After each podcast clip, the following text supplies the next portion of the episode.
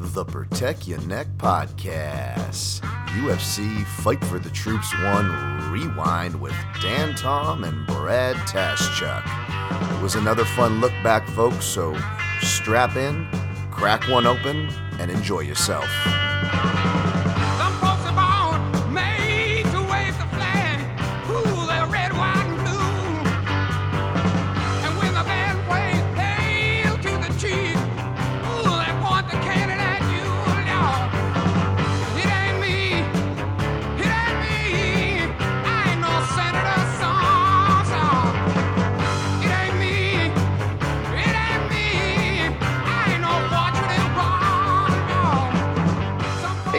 What's up, everybody? Dan Tom here from the Protect Your Neck podcast. I've seen you from places like MMAJunkie.com or Action Network. Of course, I always feel like Troy McClure. Shout out to OG Simpsons fans when I say that. But of course, on this podcast, on our kind of slightly different iterations, we go back to history. Uh, I got to have a co-host for this stuff. I don't even know what we're calling this. I guess we're calling it the MMA rerun, rerun, rewind. I can't speak. Why not? I haven't even started drinking yet, so that's a good start. But I got my man at Chuck back with me, Brad Taschuk, of course, co-hostess or hostess, depending if uh, Mr. Fischel shows up, of the MMA Analysis Podcast. What is up, Brad? Not too much. I thought you said at first, shout out to uh, OJ Simpson fans, not OG Simpsons fans. But you know, there's there's some of those hanging around still. But always a pleasure to be back with you, Dan. Uh, I'm sure we're gonna have some fun, uh, letting the people know the uh, the violence that uh, we're imbibing tonight, along with our beers. Yeah, absolutely. We like to go back on cards, and it may feel like we're going to the well. We'll get to that with the way back machine as far as the time period this fight card takes place. Of course, we're going to be doing UFC Fight Night 16, which is an early one, but better known as UFC Fight for the Troops. Uh, we'll get into that and that whole kind of, uh, uh, you know, uh, militaristic era iteration uh, that the UFC, we, we see other organizations like now Bellator kind of following suit. So uh, we'll, we'll talk about that in the setup here just shortly. But of course, these rewind, re- rewind episodes, however you want to put it, it's just kind of a fun thing to do. Um, if you're like me, even when I'm a fan of the topic and the podcast and the people, whenever other people put out products like this, like I never go back to listen. You know, I think you guys have done some fun WEC, like OG Halloween ones on your podcast, Brad. And I listen to it because it's good stuff and I, and I like you guys. But, uh, you know, I, I don't go back and queue it up. So you don't have to but we will try to include the timestamps here for you so you can watch along and kind of uh, maximize the commentary. Make sense? Makes sense to me. I hope it makes sense All to right. listeners as well. But uh, I hope it is too, because I'm waiting for an answer before I get started. And in the meantime, I want to crack this open. Cheers to you listeners on the audio versions. Uh, Brad's already uh, gotten started. It's a it's a heavy sports day over there up north, and uh, my hipster clearly ass who who uh, wakes up late on the West Coast, where we're already behind, and I don't really follow sports, so maybe it doesn't matter as much for me because I'm just like an MMA nerd these days because that's my job, Brad. But uh, but yeah, man, it's all good because it's uh, it's beer time, it's fun time, and that's what this is for, man. It's it's a little, and, and we talked about this last time, Brad, and I know you know I'm preaching to the choir here, so I don't want to wax too much on this, but yes. Especially for us older fans, right? Um, even though we enjoy the gambling part too, so don't get me wrong. The UFC breakneck schedule is great if you like gambling on fights every weekend, right? Like I'm not I'm not hating on that. There's no shame in that. But even us degenerates, right, Brad? It, it, it, it everything kind of starts to blend, you know, in the uniform era, the Apex era now that we're in, and um, it, it's good to kind of revisit and reflect. This the sport doesn't do enough of that, you know. Uh, there's barely any, you know, legends when you look through like UFC cards these days. I think the whole month of June we've got Arlovsky and Miller on a fight night card, and then we've got Oliveira and Amanda Nunes on a pay per view, and those are like the only names that qualify for um, notable vet, uh, higher up, elite, legacy, anything like that. I mean, Literally we're four na- we're about to watch one of them right now. In uh, well, not right now. We'll we'll get to that in a second, folks. But uh, about to watch old Jimmy Millerson uh, stepping into the the fight for the troops. But it, it's fitting that we're doing this card on this day. Uh, I, I know we don't like to timestamp things too much, but we are recording this on Memorial Day, of course. Um, big big. Uh, Totally planned. Totally planned. yeah, yeah, of course. Yeah, no, we we run a tight ship here. That's that's how we figured this out. Uh, but uh, as you said, big big sports day for for my people, the the lacrosse folks. Uh, nobody else cares about it, but uh, we'll we'll get to some fights. And it's interesting that you uh, you bring up the the genericness, generic genericity. I don't know. There's got to be a word for that. It's better than what I'm saying.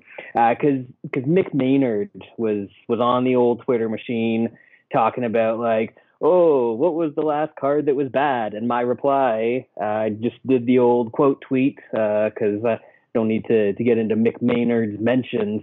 But I said honestly, I couldn't tell you because I can't tell one card from the other ninety percent of them that they are the exact fucking same these days.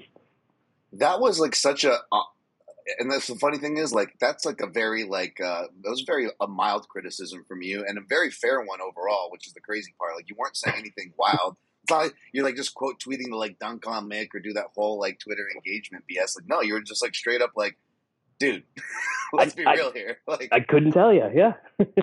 Yeah like like you know and yeah i, I you know I, I, thought about getting into it. I had my own critique just because it made me think about the schedule, and I realized we're going 12 weeks straight, and they the, the one break that they had in there, which would have been perfect for them because it sets up their international fight week, allows them build up for that whole big week. Like, no, you know what? We need another middleweight headliner with Sean Strickland. Uh, shouts to the guy trains at my gym, and I, and I train there, so I signed the waiver so they can beat me up anytime, folks. But uh, yeah, yeah, not to timestamp too much. Uh, we get a lot of that, and um, you know some of these cards, as we go back, getting us back on track here, we will find out that maybe they aren't as good as we like to champion. You know, maybe we're turning into the, those old men going, these kids don't know music these days, Brad. and we'll be honest with that at the end, right? We'll be honest, you know, uh, where these cards hold up. Um, so there'll be ones that maybe, you know, we're like, hey, you know what? Look, Joe Silva, he he opened this with a middleweight too. Maybe I shouldn't criticize the matchmakers, although they opened this one with a lightweight, Joe Silva era. Surprise, surprise. Jim Miller son. Surprise. Fight surprise. of the night. yeah.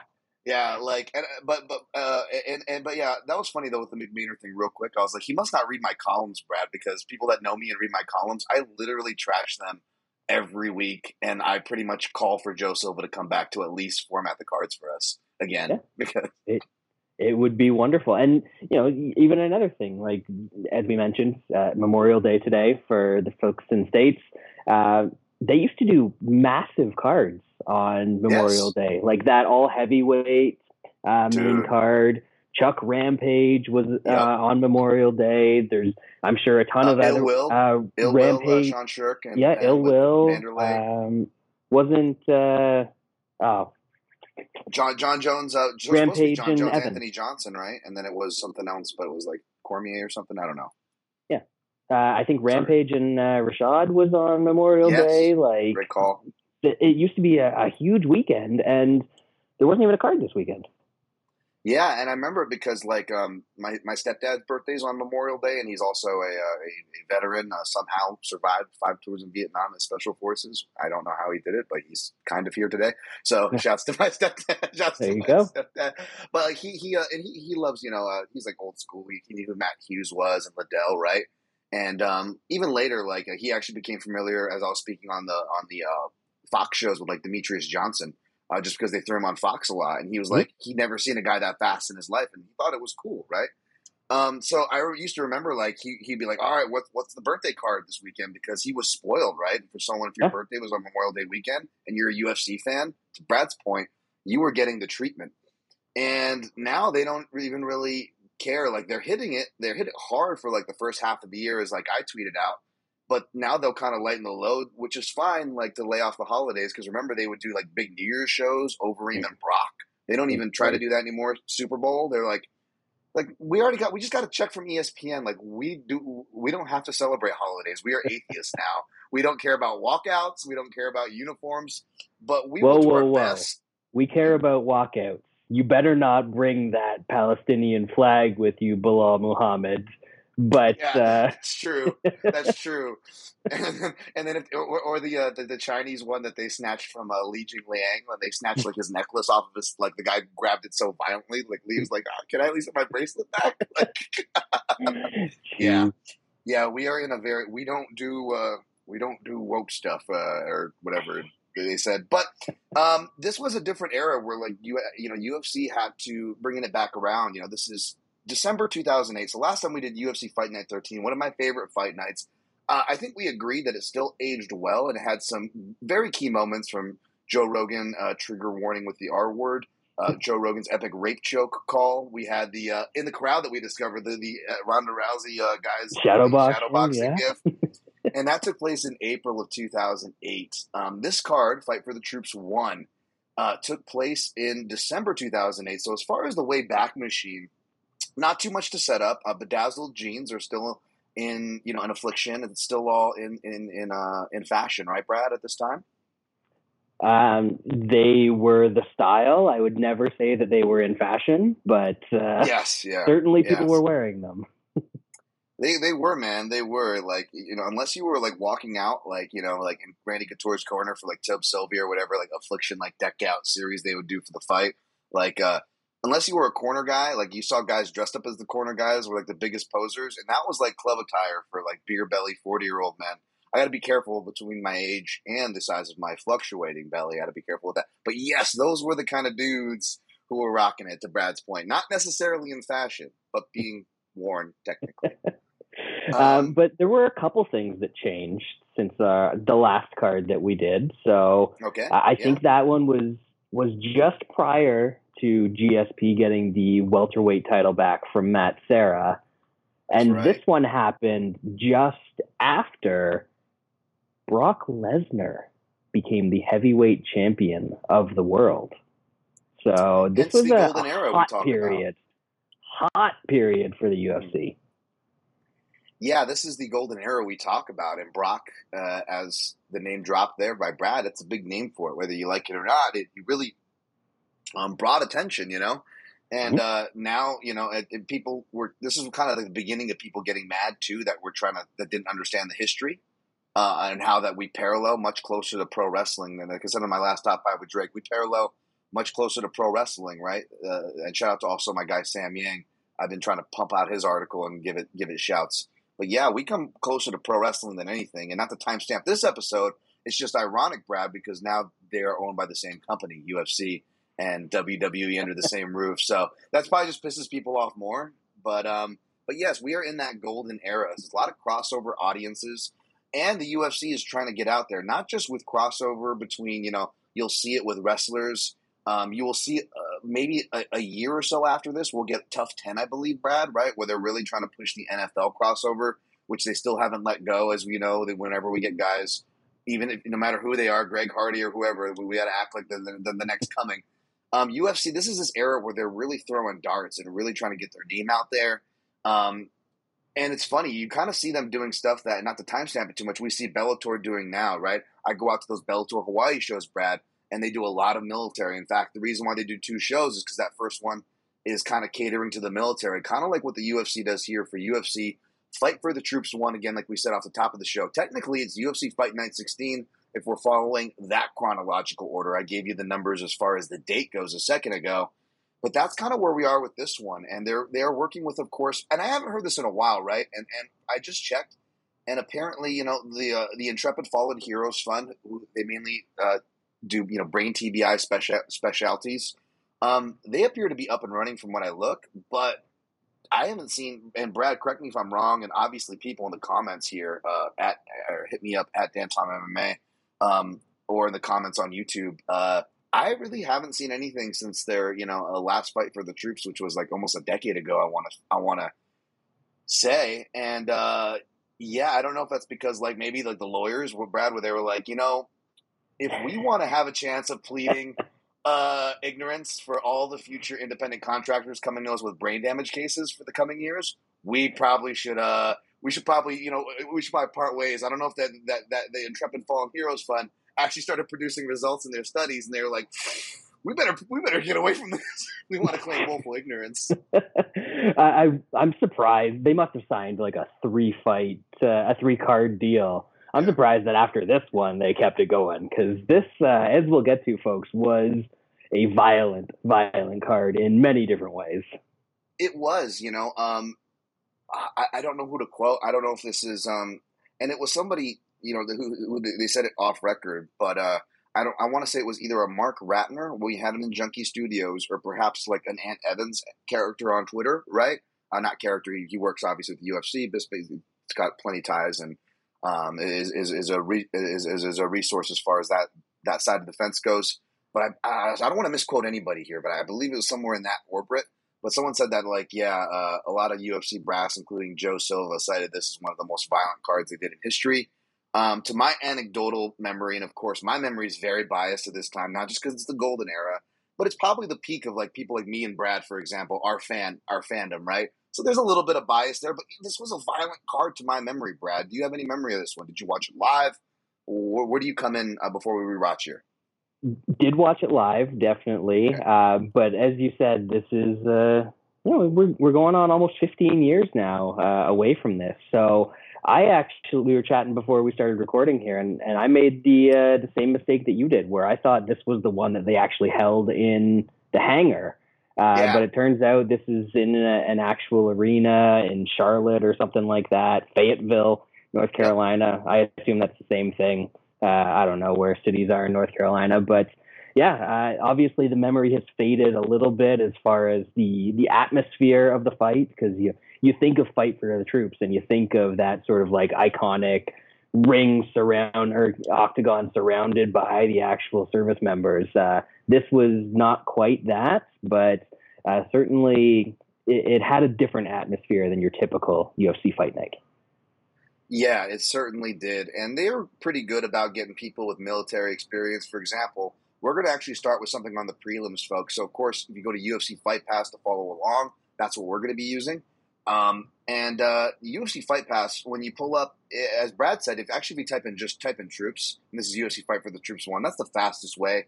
But it'll be Josh Koscheck, Yoshida as, as the picture more than likely. They headline this card. Um, but the uh, the main card, air quotes, offering that UFC Fight Pass offers, it's a, it's an hour and forty three minutes. We're about to start uh, here in a second, but it's also going to include Luigi Fioravanti versus Brodie Farber, which is fine. But uh, Ben Saunders versus Brandon Wolff, which is good. This was another violent fight. It does not include the, you know, I guess spoiler alert, one of the first uh, of uh, graphic injuries that we're going to see in the UFC, um, which is this very card. So historical significance number one, right? Numero uno. So we're going to start there. Me and Brad are already queued up. Uh, this one, again, you don't have to type in troops for this one. This one, you're going to type in something separate. Then we'll go to the actual air quotes main card offering. Just type in Corey Hill and, uh, you know, or Corey Hill versus Dale Hartt. That's H A R T T. Uh, go click on their fight. Fast forward through the walkouts. I believe Dale Hartt has the military background. He comes out with some Ranger up gear. You know they like to do. They like to book these with at least you know one of the sides, the A side, the B side, the blue corner, the red corner. At least one with some military experience there.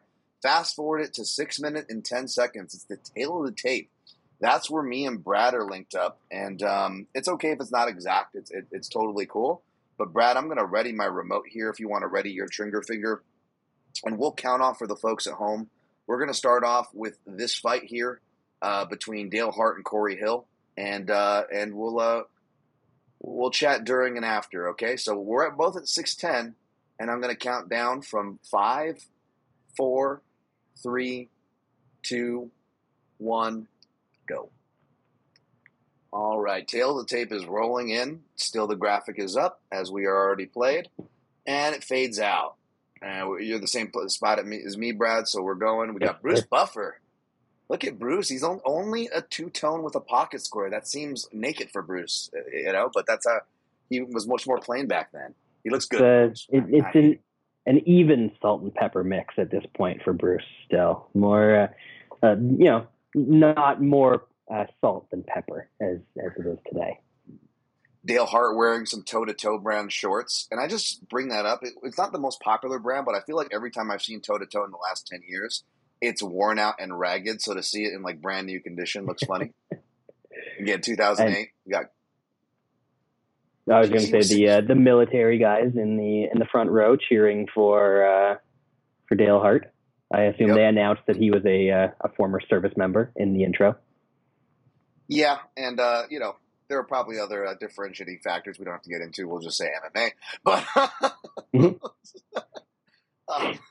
Corey Hill, by the way, I thought he was six three, which is already tall for a lightweight. Six four, according to that graphic there. And uh, again, not to spoil it, but I have a theory on these types of injuries, Brad. Not only do they usually occur in lighter weights, although we see it happen more notably at middleweight a couple years after this, uh, but usually long, lanky, skinny fighters, right? Yep. One of the uh, few, few, few scenarios where we're glad we're not, uh, we're not tall. Uh, nice leg kicks by glad. Corey Hill. Yeah, Dale Hartt starts with the uh, the sneak attack to the nuts. Uh, good military tactics there. Maybe he took some Krav Maga Krav Maga glass, classes. Uh, they joke and say everybody gets one, but maybe in this era, Brad, it was like everybody gets three. Like Rush did not want to take points. You know what I'm saying? Like they were way more. Everyone complains now. I believe they were way more reluctant back then, or is that just selective memory? Uh, I, I feel like there was more of an anything goes kind of mentality there. Uh, Corey were Hill actually uh, some some decent clinch wrestling to get the takedown there. Couldn't really hold position, but uh, Yeah, I, I especially in transition for a tall guy, right? and uh, oh, there, there's something you don't see every day. The uh, Aljo pulled one of those off uh, a few years ago. The the That's arm the triangle from the bottom. Yeah, Yeah, Dale Hartt just went for that on Corey Hill. But yeah, I, I haven't watched Corey Hill fight in a minute. You know, I, I think I watched a bit of that TUF series he was on, but it, you know, you just hear BJ screaming "Be first, be first the whole time. I don't think I really uh, took in too much of the fighting. and Corey Hill barking at people, of course. Yeah, that too. Yeah, that too. That's what that's the second thing that I remember about him. Um, we'll get to the first in about three minutes and forty seconds of fight time, folks. That's true. Yep. and speaking of a TUF, uh, there's a lot to contend with, and I was about to say Monster Lobster, and you actually see a Monster Lobster sponsorship on Corey Hill. How about that? TUF uh, competitors sponsoring each other after the fact. Pretty cool, huh? Monster Lobster. Solidarity, the brotherhood is strong. I, I diff- I different brotherhood. Sorry. I, I believe the guy Monster Lobster. I don't know the fighter's name, but I saw him at a, at uh, when I was at Matt Frevola's Contender Series fight live at the old TUF Gym in 2018. He was part of the. Frevola contingent. It's Alan something for sure. Yeah, it is. Yeah. And I know uh, Frevola will go down to Florida too, like a lot of New Yorkers. I know we're talking about random things now, and they're back up on the feet, throwing kicks at each other. Now I got to look this up. Alan Berube? Is that is that yeah, right? yeah, There yeah. That is, yeah, yeah. I think everybody just preferred to call him Monster Lobster. You barely ever heard his name spoken. Uh, it, it's a shame that uh, Matt Serra wasn't that guy's coach. That would have been, whew, that would have been some cornering right there. Oh, that would have been that would have been uh, epic. Um, by the way, the toe to toe shorts that uh, it's like a blue, red, and yellow. It looks like a circus tent, doesn't it? Like I like a clown shorts or something that Dale Hartt's wearing. Like I just hear in my head.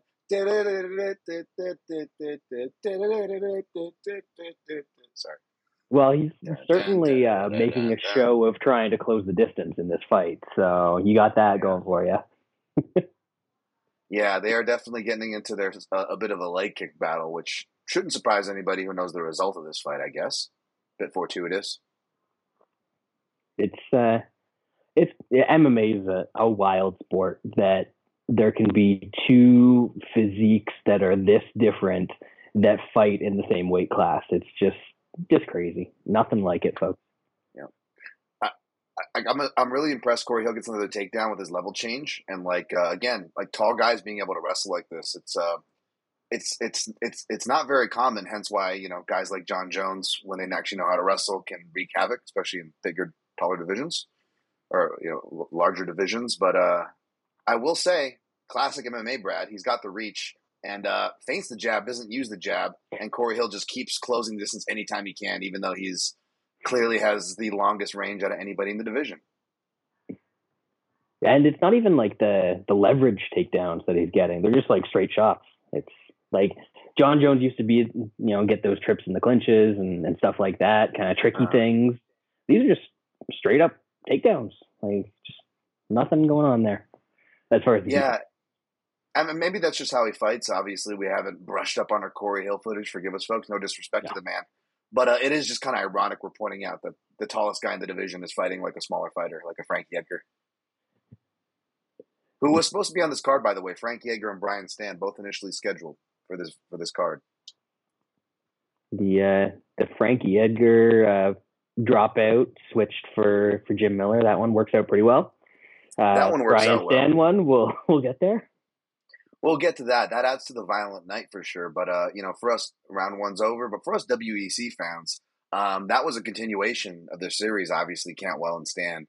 Um, Mm. Stann was kind of the guy, you know, uh, uh, over in WEC who just looked like it was like their baby face that wasn't going to get beat. And Cantwell kind of came out of nowhere, and they were going to rematch. And this, of course, uh, it did not uh, quite happen at, at this night. That is. Uh, uh, that was very very clearly a uh, a Corey Hill round. A couple Yes. almost close submission attempts from Hartt from the bottom, but uh, not much else going on from there. And, and he's huffing pretty good after the first five minutes.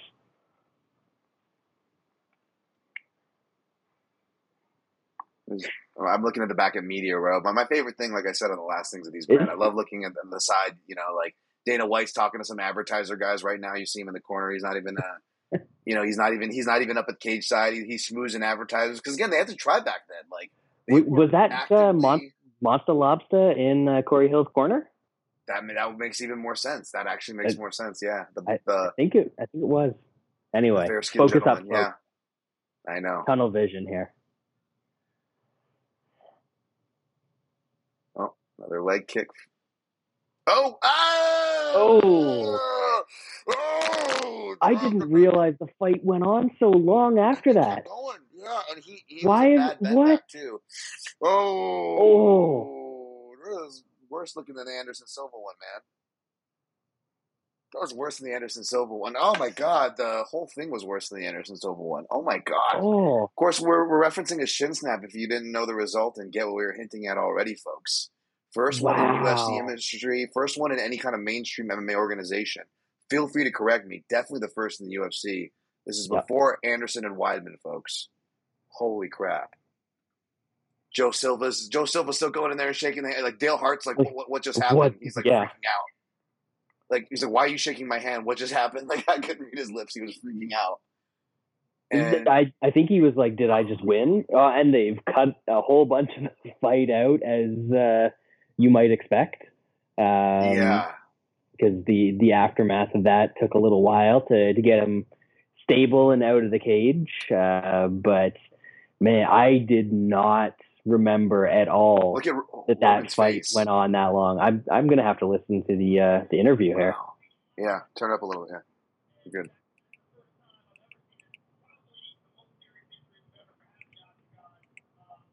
I'm listening through yours.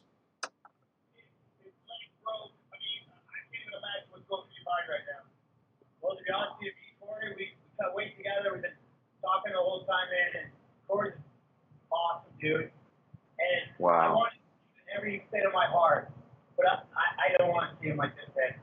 Well, this is just an unfortunate freak accident. Take a look at the big screen. We're going to show it to you right now. Oh, do they actually show it? They're gonna replay this too. Jesus. Oh.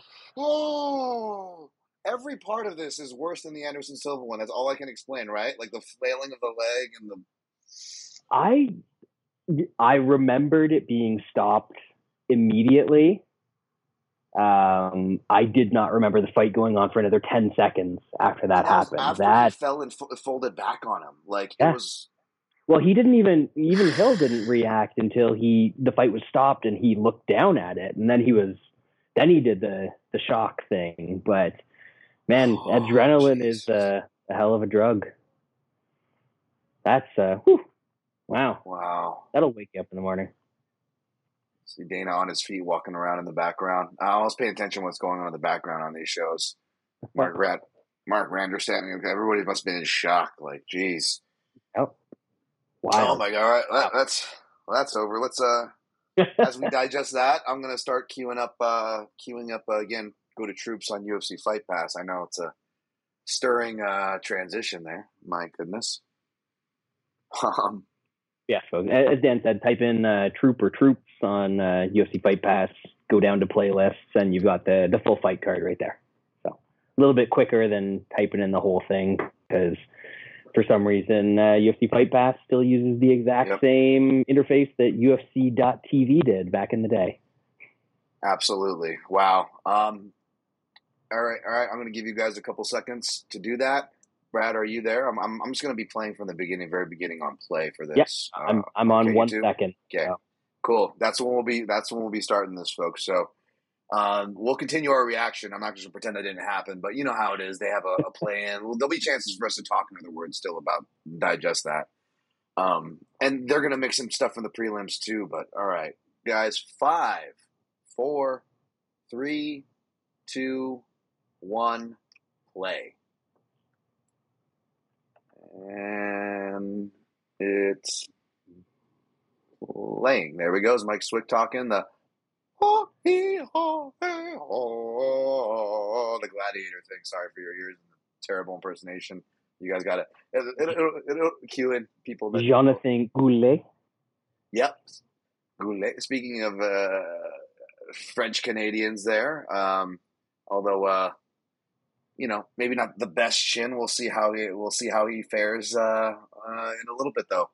Uh, that was one of the things I always remembered about Goulet. Perhaps apropos, perhaps not. Yoshiyuki Yoshida, classic judo guy who just wanted to bang to his own detriment. Right. yep. Uh, wh- where are you at on this uh, timestamp wise? Because I think I might have gotten a couple seconds ahead of you as yours queued up. Probably my, my, mine took a little bit. I'm gonna I'm gonna click ten seconds forward there maybe, and this and this. There we go. Minute 101, 102. How far ahead of you or of me? Just said Matt I'm at 108, 109. Okay, just a little bit ahead of me. There we go. I'll, I'll pause it for two seconds. There we go. Um, showing uh, Dustin Poirier's coach right now. It, it didn't show his graphic his name yet, and now it does. Tim Credeur. Tim Credeur. That sounds like Cajun fella. I was like, this isn't. uh, That's right. We've had a couple Abdul Razaks, uh, Razak, or Razak Al Hassans. This is not the Abdul. this is uh, Razak Al Hassan coming in on short notice. Uh, and you can tell that because he's never fought in the UFC, so he does the, the Misty Shower, uh, shadow boxing, a classic Yep. from time, throwback. People remember So- those. Th- those. Uh, we'll get to. Uh, I'll wait until we get to uh, to Jonathan Goulet's fight, uh, which is in the co-main event. But uh, I'm not sure I've ever kind of spoken about the uh, the introduction that I had to, to MMA way back in the day. Uh, Oh, but wow. that that'll be a a pretty uh, you know somewhat relevant uh, to uh, to how I first got into MMA. So that'll be cool. little teaser for the folks. as they say. Nice. I'm excited here. I don't even Yeah. know this one, folks. I'm excited. Headquarters, Airborne Corps, and Fort Bragg. You know? Brad, I don't, I don't think they showed prelims back in these days, right? Or had prelim deals, right? Um, and I know they extended the broadcast for the first time on Spike back on our first fight night that we watched for UFC Fight Night 13. I guess my question is here: How do we have memory of this Corey Hill thing? Did they really insert this in the broadcast? They they, they were like, "Hey, we gotta we gotta show everybody this." I it- do not remember. Uh, I think it was one of those things where, like, this was still back in the the Sherdog play by play days, uh, unless they show a little clip of it somewhere in here. Uh, but it just became like it was so out there in the the play by plays and, and that sort of stuff that people had to see it, and uh, eventually the the internet found a way, even back in 2008. Um, but yeah, Yeah, I, I remember started seeing yet, it very right? quickly. Yeah. This Twitter starts the year after this, right? Uh, I remember getting my Twitter account in April of the following year, 2009. Yep. I, I think mine was in 2009 as well. Um, I I'm pretty sure I saw this forum somewhere. Uh, I'm not sure. Okay. It it may have been on this broadcast, um, but uh, but we'll see. Um, I would be surprised if it was on the broadcast and they kept it in, uh, based on how much of what happened they edited out already. But Yeah, we'll we'll, we'll get there. Um, may, maybe Yeah, we'll see it. Maybe we won't. That's why we watch it first, folks. right. And and it, it gets tricky. Uh, people, you know, uh, uh, from this era who watch this era will forgive us because not only was there not prelims, so you're like, well, if there wasn't prelims, either there was prelims or there wasn't. Dan, what's so hard to parse? Well, folks, because they didn't have prelim deals, the UFC was actually good about trying to promote under promoted things, and as well as fill time. So when you had an early finish, they would always grab a, a finish from the prelims and plop it onto the broadcast. So you regularly saw fights in the prelims despite not having a prelim deal. Right, Brad? That is very correct. Uh, I think we get, as you said already, two of them on, on this card that we'll watch. Uh, one, uh, a full, uh, well, don't want to spoil it too much, uh, Yeah. but uh, one's uh, a full 15 minute fight, um, and the other one is not. Uh, but yeah, the uh, they would tuck things in whenever there was a finish. This was another, I believe it was uh, a three hour time slot for this one. I don't think they all were at this point. Uh, but I know for the the fundraising aspect, they definitely did this one for three hours. Yep, and they got a pretty good, decent crowd here in North Carolina. Uh, this is at the, by the way, not to timestamp too much, it was Memorial Day weekend, and we are coming off a rare UFC break where their last card was in North Carolina. They haven't been there in about five years prior, so um, kind of another apropos. Not to timestamp it, but they were in the Cumberland County Crown Coliseum. Welcome to the Cumberland Crown County Coliseum. Watermelon contest in the back. Like, sorry, it just sounds like something like that. Apologies for your ears. That just sounds. There was uh, one little clip of Matt Wiman walking out there, and I I glanced up at the TV quickly. I thought it was Patrick Cote walking out for a second, but uh, Whoa! Look at that young Jimmy Miller. He's got like peach fuzz on his. He's got peach fuzz instead of like the uh, the full grizzled grizzled beard. yes, or beard. Like he's got like almost like a reddish peach fuzz. Like you know, like he's still maturing. This is his young Jimmy Miller, folks. And and speaking of young, I mean. Matt Wiman, I know he made that random return for whatever reason during the pandemic to newer fans. Um, so he looked like a grizzled hipster. Yeah, I know. He looked like just, a, and he was really angry, right? He was very angry, and he was always kind of weird. But like, uh, you can kind of see why they call him uh, handsome Matt Wiman, much younger back here, back here, two thousand eight. Almost like fighting isn't good for the long term looks.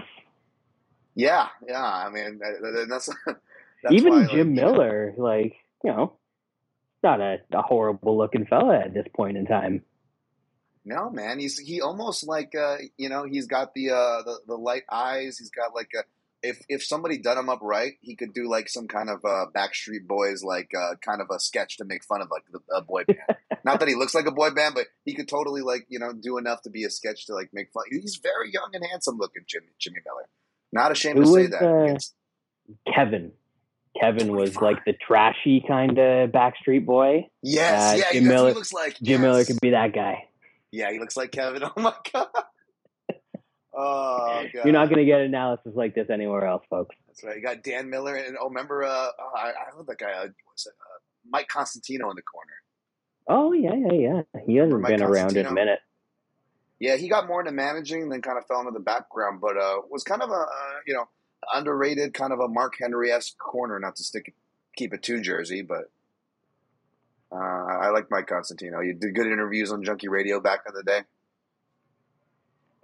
I, I don't know if I'm misremembering what I thought from back in the day, but I kind of thought that uh, Dan Miller was going to end up being the more success more successful of the uh, Huh. the fighting Millers uh, when they first Well, came into the UFC, which was both sure. around the same time. Sure. Well, he had the IFL highlights for people like yourself who actually followed that, so that would actually make sense to you. You and others probably thought that at the time. I think it was the uh, the Rosholt win too. I was like, oh, yes, I- yeah, yeah. that's a big deal, and uh, these guys are That was a getting right to it, just Yep. chucking them. Of course, Jim Miller stepped in for Frankie Edgar on like three under three weeks' notice or something on this fight. At the open stance Miller Southpaw, of course, classic. already clipping Wiman a couple times with those hooks on the inside, Yep. Fighting I off the as a- Jim Miller was one of the guys I would watch to try to like instruct myself on how to like try to like okay, what what, what should I do as a southpaw? Not, not that, that that was his forte, but oh, guillotine, classic Jimmy. I don't know if he'll get one, but we'll probably see him going for one again this weekend. I I already put a bet on Jim Miller this weekend for what it's worth. My man, my my my man. Whew. That is uh, Wiman looked like he wanted to tap a couple times on this already, but Yep, uh, he's he. Yamasaki almost giving him a full handshake to try to get his hand, Wiman's hands off Miller's shorts. There, you see. Again, warnings for days, right? Uh, no point, but he'll let you be a warrior. That Yamasaki.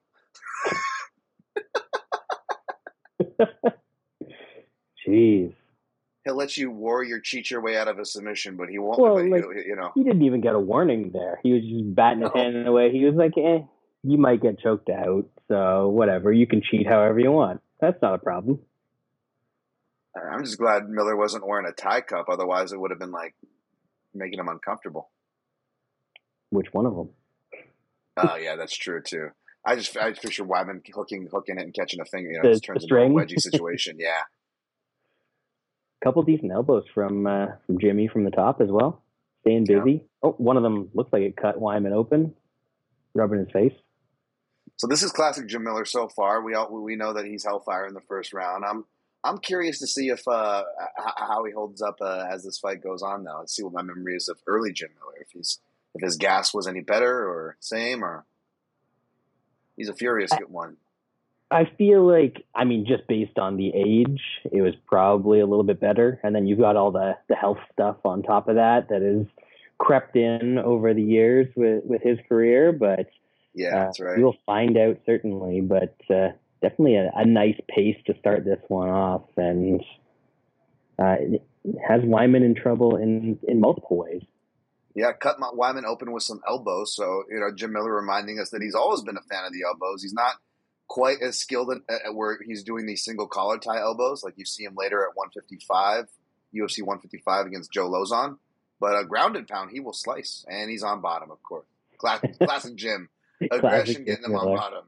Yeah, Jim Miller has never seen a submission that he's never not lo- thought he could get. that was like a it was halfway between a triangle and an inverted triangle from from him being in guard uh, and he was like no no i got this Yeah. It doesn't matter how black his Ooh. belt is. It doesn't matter how much of a veteran Jim is. He will always make that that mistake and just go for every submission that comes across the table. nice uh up kick to the body Yeah. and up kick to the face there as he was standing was. up and uh, Wiman Wiman landed the body. shot Yeah. Yeah. Wow. Yeah, Wiman. Uh, Wiman always came to scrap, man. I mean, he, he was a, a you know an action Well- fighter in that way, for the most part. Oh, yeah oh, body. Ooh, That one hurt the body They just went to like body wars, and Jim Jim being the southpaw side got him better. Well, he might have got the liver there. Wiman did not like that. No, that's uh, that one tickled. Um, yeah, Wiman uh, always showed up except for those last couple fights, which Yes, of course. Understandably Yeah, that was. like a million years old at that point. I This, remember he uh, would say, uh, "What's up?" Go ahead. I was going to say he would if he if he won, he would always shout out his dogs, Matt Wiman, because he would always lead the channel to whatever the fight was going to be on, so the dogs his dogs could see him fight. I appreciated that.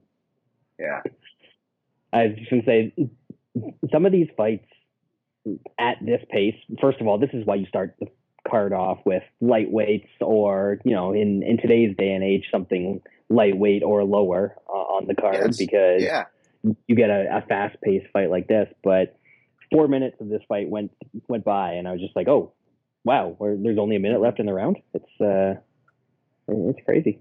Never fails. yeah. And you know, uh, not to spoil, but kind of like you know the guy who was supposed to fight here, um, Frankie Edgar, who fought Gray Maynard in the last rewatch we did, right? Again, it was one of the few cards, a few fights on that card that went to a decision. Spoiler alert!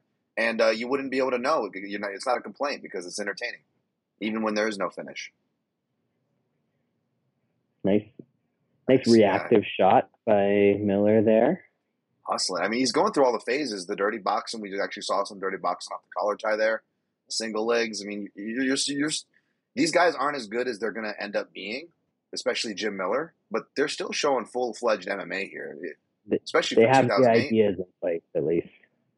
Yeah, seeing leg kicks. We're seeing literally all ranges: boxing range, kickboxing range, clench, uh, reversals, submissions, ground and pound. Again, that's why that, that's the that's the lightweight division or lighter weight divisions. So far, and you don't hear this. Ooh, nice counter. Body work.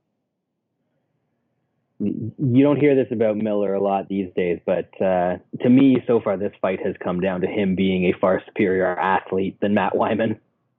That is true too. Yeah, you, you do forget about that, and that's.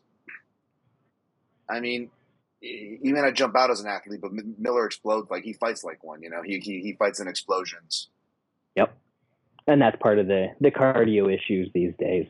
But Right. uh, through uh, a minute and a half of round two, it's holding up well so far. body work and it looks like Matt Wiman is the one that took this one on short notice. Obviously, he's taking a lot of body shots, so he's he's feeling it and wearing it. But I mean, Jim's pace isn't even slowing down, and we're we're halfway through through the uh, the scheduled time for the fight. Actually knows how to finish a single against the cage. I mean, it wasn't the greatest, cleanest Right. finish in the world, but at least he pulled him off the cage to try and finish it instead of trying to wrestle him in the third row. Yeah, which is a good adjustment because what did he start the round uh, failing on some singles in the open? So he's like, well, let me get him to the cage, and I can get a better, probably better bite on this. And now he's on top. Yep. And Wiman looking like he's tired and, and feeling it. I don't, I don't blame him. It's just again crazy. Miller was the one that took this fight on short notice. But like that's why Joe Silva loved him. You know, he's like Jim Miller never said no, and the guy always came to fight. And that, that's just I I one I don't know that uh, Tapology or anything necessarily goes back this far, but I wonder if Miller had something booked around this, and then yeah. I mean, he looks in good shape too. fight yeah, It's trim. Yeah.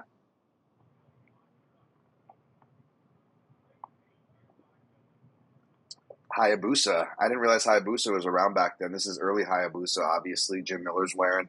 You got uh, the classic. I like those camo cut uh, ones. I'm not like a big camo guy, believe it or not, but I do like the camo cut sprawls that Matt Wiman has. Cool colors.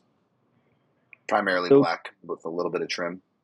every once in a while around this uh, period of time, we actually used to get uh, Hayabusa commercials on TV up here because GSP was Oh, wow. was one of their guys. So yeah, we used to we used to see those every so often. Are they a Canadian company? don't think so. Um, I, I wish I knew. Um, Yeah. my my first pair of uh, I I was never much for the the striking arts, folks. I, I Yeah. this face is not built for getting punched. Um, but the the first pair of gloves that I ever had was uh, a pair of Hayabusas. So They're good gloves. I I I, uh, I have Hayabusa gloves right now. Um, I liked my first pair, so I uh, I got the second pair. I still have my um, fitted shin guards from like 2012, back when I was actually on the Extreme Couture amateur fight team, um, because they just made perfect like sleeve ones, so you could like kickbox with them, but you could also grapple. You know, they weren't Okay. like Velcro straps or anything. They like, they were slide-ons, right? Yeah. But they still had like really good padding, and even though the heels and the stitchings all like come apart at the bottom for the most part, they still work fine. I still use them. Use them in camp last year. It's great, great, great. Not not not a product, folks. Just just just shouting out Hay- Hayabusa. they they, they Brad Brad not talking out of his ass. They actually make good quality stuff. I know a thing every now and then, and I know that we got off on a tangent there, but uh, you know, there's still plenty of action uh, on the ground here. Wiman's trying to find space. Miller's constantly throwing ground and pound here and uh, trying to get around those hips, but yeah, a, a solid second round, and uh, as we suspected, uh, Jim Miller has held up the pace a little bit better than he would in 2023. Yeah, I mean, what I would give Brad, to, I mean, you know, just to see this version come out and just wreck some kid again. Uh, and he's done that at his older age, which is amazing, right? So, Jim, you know, props to Jim, but yeah. Um, and by the way, yeah, pe- I'm sure people will get a, you know, I'm sure Brad, you're getting used to this by now. It, it, it will not be uh, uncommon for me to comment either on the crowd, hairstyles, or the fashion of the time. In fact, that'll probably be a good third to half of the commentary. It won't be tech. You're going to get a break from the technical stuff from me. I'll, I'll, I'll talk about it here and there, but uh, you know. I I like to look around at the uh, the sponsors. Yeah, Um, too. So they do actually have behind each fighter, as you can see now, the the Fallen Heroes uh, donation site. Mario Yamasaki's uh, doing some mop up duty. Good for him. Uh, maybe the UFC can bring him back to, to clean the octagon or something like that these days. My God. Um, uh, the Valkyrie, Harley the Valkyrie Davidson, sponsorship wasn't that the uh, uh, Tom Cruise Bud Nazi movie? Light. Uh, can't have them anymore. That's some of that woke shit. And uh, Yep, Bud Light. Yep, that was a big one. Matt Wiman coming out uh, like a house on fire for about 10 seconds and gets taken down again. Yep, Jimmy hits the level change. By the way, Valkyrie wasn't that that Tom Cruise Nazi movie where no one spoke with German accents, but they were all Nazis? Of course, so. UFC be advertising that. This is my Holzerweg era, so of course UFC is, you know. my God. There's some of this stuff like I saw and heard about these products like BSN every Yeah, week. I used to. I no used to have clue what that actually is. I actually b- b- bought the protein tub. I remember because it had like Forrest Griffin on the front, and I'm like, this stuff is really chalky tasting. Nothing against Forrest, but I was like, oh, I don't know about this stuff. Well, let me just work on my jujitsu instead. Just, They decided to release the Tom Cruise movie about Nazis on Christmas Day. That's uh, wow, Christmas. I, I just see the uh, the twelve twenty five on the, the mat there. Wow. what a campaign. I mean, what a campaign. Advertising on UFC mats. And, uh, I mean, they're to, to the right audience. I mean, let's be honest. But Especially this card. I know. Oh, my God. The irony, right? Oh, jeez. Yes. And it's on a military card. Like, uh, oh, jeez. they Alright. you got to give them credit. I mean, I guess you still kind of have to give them credit. Like they they still kind of know their audience, but they really knew their audience back in this time period. What, what, what's the corporate term, Brad? Uh, Brad, Brad, is it uh, brand consistency? Is that the term? Yep. Ooh. There was a uh, real heavy uh, left hand down into side control that got him into side control from Miller. There, that was uh, that was one right on target. Matt Wiman has a chin on him, that's for sure. That was that was yeah. Man, Jim Miller was just hell to deal with. I mean, this is this isn't too. This is either just before or just after his fight with Duane Ludwig, where like he drops Duane Bang Ludwig and then armbars him. Like, but everyone remembers the armbar on the record, but like he actually outstruck Duane Bang Ludwig. Jim Miller did. Remember that? Yeah, Knocked him down. His club Yeah. subbed his ass. and that guy invented uh, an entire system of striking, so that's got to be good. That's right. Yeah, he actually does it. It's uh, taken at my gym, so uh, you know. I, I shouldn't be talking talking smack, but I, I, you know, guys know me. I love I mean, Jim Miller. you No- can't nothing really personal quit- I love Jim. Criticize. Ooh, nice knee from Wiman there, but ends up on Yes. back again. But I can celebrate some Jim Miller, baby. Bet your ass. Oh, pause on my end. Uh, mine paused at 158. Is yours still going? It is. Okay, I I'll will catch up to you. at one, or if you want to catch up, uh, I'm at 145, 44, 43. Just like frozen over here. I'm, uh, I'm Um, you- in here. Or you- you Wiman keep using a single to get back to his Yeah. feet. And uh, the audience. I'll be right there. yeah, Miller used a crucifix to to get to Wiman's back. That was actually pretty slick. I'm I'm upset that Dan missed that because he would have really appreciated that. Right. And Miller on the back, and it's 2008, so uh, people don't just hold on to the body triangle forever. Um, u- using the hooks, um, almost looked like he crossed his legs there, but I, I don't think it matters. 14 minutes into a fight, guys really aren't going to take advantage of that. Uh, and uh, kind of looks like uh, like Jimmy's slowing down a bit at this point and, and looking to hold Makes on to some some position, but uh, little opening that uh, if he really wanted to, he could probably slip around for an arm triangle.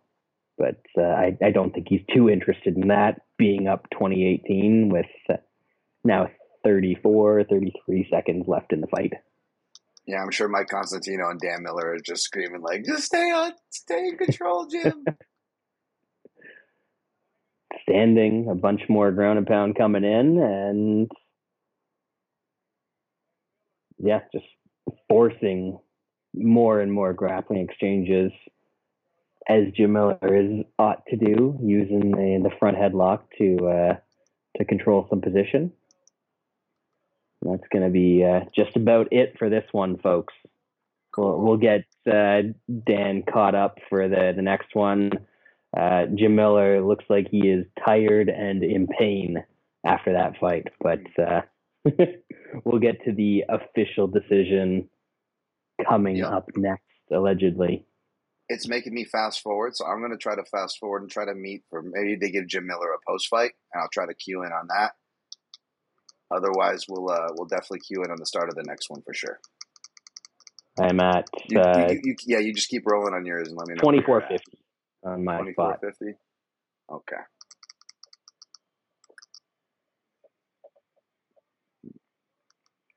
Okay. Sounded like there was someone ringside just shrieking. I'll uh, I'll turn it up. Eddie for you Alvarez's if wife. care. Maybe. It, it had to be a tough fight for you. Uh, definitely, you know, Max is tough as hell. I've never hit someone so hard so many times and, and have him still stand there. Now, Taylor, the big thing, you caught him in a tight guillotine early in the first round. Did you think he was going to tap him this? It was on pretty good, but uh, he was squirming, and I it was only a little, you know, matter of time for my arm tapped out because I did only take it out a week's notice. So, uh, you know, I just tried to gas him out as much as I could, and uh, you know, go off from there. And here's an awesome combination that you landed later on in the fight. Okay. I my hand wobbling. So. What just happened? Was he tired? he said there was an awesome combination that you landed later in the fight. Thank you. Jim Miller's just like keep it let, letting it roll. Um, I have it paused right at the uh, graphic after they go to the crowd, and then the graphics loading up of Tim Credeur versus his opponent. Um, they're going to show a crowd shot before that of people cheering, panning, and then it's going to do the classic UFC kind of graphic. Let me know when that they, when uh, that hits. A, a timestamp for that. Oh, 2634, sorry. Twenty six thirty four. I am fifteen seconds away from you, sir. All right. I just watched Koscheck and Yoshida getting their hands taped. Count me in the last five seconds. Uh, 29, 26:34. 30, 31, 32, 33, 34, 35. Cool. All right, we're back on, folks. Cool. Hopefully you stayed with Brad for that then. And we are rolling right into Tim Credeur versus uh, Nate, not Brendan Lochnane. This is look like this looks like another kind of weird weird pronunciation here. Lorraine. Uh, pronounce it on the broadcast. prob- probably Loughran. Nate Loughran. Yeah, that makes sense. Loughran. Lorraine, get your damn hands off of her. Sorry. So there, there's some stuff that when you go back and watch these cards um, that happened in prelims that were never aired uh, that were pretty slick. Like that uh, that sub that uh, Nate Loughran had against, I guess that must have been uh, something called Johnny Reeves. Uh, was pretty slick. Um, it it says on Wikipedia that it was a triangle choke, but uh, certainly looked like something different to me. Um, but um, you know, it didn't look too shabby. That makes sense. Yeah, definitely one of those names like maybe you would res- read on like a results page of a Sherdog or a junkie, but if they didn't rebroadcast it on the main card, you might have missed the actual fight and you just read the result. Yep. I definitely seen the name, his name, a bunch, but then when I came to actually pronouncing it or referencing anything, I'm like, ah, I'm kind of drawing blanks. Of course, Tim Credeur, much more notice. He's, uh, I believe, got a Navy background, so that's his tie for this card. But as far as you, the audience member, you probably more know him as one of Dustin Poirier's coaches. Of course, from Dustin Poirier's home gym there. Uh, Dustin Poirier is obviously an American top team athlete, but he always gives love, still works with, I believe, AJ Fletcher, other UFC fighters of today, not to timestamp it, still train under Tim, uh, Crazy Tim Credeur, I believe was his uh, nickname. And Credeur was in the like the early documentaries, like the the Fightville or whatever it Yes, was with yep. uh, Dustin Poirier, which is uh, where a lot of people would probably recognize him from. Did he have a stint on one of the earlier TUFs as well? I, again, I, I was really bad about TUF in general. Uh, I'm not really good historian for that stuff. Seven, watched, like, I want to say. TUF seasons. Yeah, yeah, probably that makes sense. That was just like a really action-packed cast. You had like Sadollah, Matt Brown, CB Dollaway. So yeah, easy to get lost in the shuffle, but that, that makes sense. 185. That, that that makes perfect sense. WWE legend Matt Riddle. That's right. One two one two baby. Hitman Fight Gear. The video game was it a Fight Gear? Who knows? So Oh, whenever we do these, I always want to to bust out one of my my throwback shirts. Uh, so this one nice. is uh, What we got a, limited edition. This is actually uh, a bootleg bought outside of UFC 79 on the Nice. bridge between like New York, New York, and Excalibur. um, and they spell uh, George St. Pierre's name wrong. It it's it's George. It's not Oh, it's George not with an S on the end. yeah. Uh, so I I've got a special place in my heart for this shirt. But That's awesome. anytime we do one of these shows, Dan, I like to That's to bring legit. it back to the time period. Yeah, I was thinking as I was like, ah, I forgot. I should have thought, thought of something old MMA. I either don't fit most of my stuff, and uh, I definitely don't have any uh, military stuff I can really wear. So I was like, I don't think I can wear anything for this for this show. But I appreciate you doing that. Of course, 436, 435, round one, exchanging kicks between uh, Tim Credeur and Low Ran. Low Rain. I don't know. Lorraine. I was calling Lorraine. Uh, we could call him like Josh Thomson's ugly brother. Kind of looks. He's got yeah, that look the- to him. That is true, yeah. Josh Thomson always reminds me of Jaime Lannister. Oh, I just saw a wicked leg check, and I wonder if both fighters, when that happened, they just thought about Corey Hill, who fought before them this night. I, I hope they weren't watching that live. Yeah, because you know they've got the monitors in the back, so right, they will sneak in fights from the prelims on this broadcast that we're watching, that you are presumably watching as well, folks. But this fight was actually scheduled for the main card, which means this took this did take place after that Corey Hill fight, and there there were quite a few injuries and perhaps some to come on this fight. We'll see. who could ever tell? Spooky, Uh-huh. Yeah, clinching just, up uh, and uh, head pressure and a bunch of knees to the body from Credeur so far, but uh, Loughran's grabbing the back of the fence, real classic. absolutely. Forget how big middleweights though are. Again, there are a lot of them are maybe not these guys or this era, but a lot of them can't. You know, depending on the middleweight, could be a heavyweight. You never know. You know what? Looking at these guys, if you didn't No. tell me Yeah. what weight class they were in, I'd be like, oh yeah, I guess that kind of looks like a couple of welterweights. Yeah, me too. I was actually gonna. See yeah, I would have said more welterweight. And perhaps if they were fighting in this generation, maybe they would be. Who knows? Yeah. Um, hard to tell the heights on these guys. I didn't pay atten- too much attention on the tail of the tape, but standard size middleweights for the era. Classic warrior shorts there for uh, Tim Credeur. I always remember like Sean Sherk walking out to that warrior brand. Ooh, nice little short left hook from Credeur. Yeah.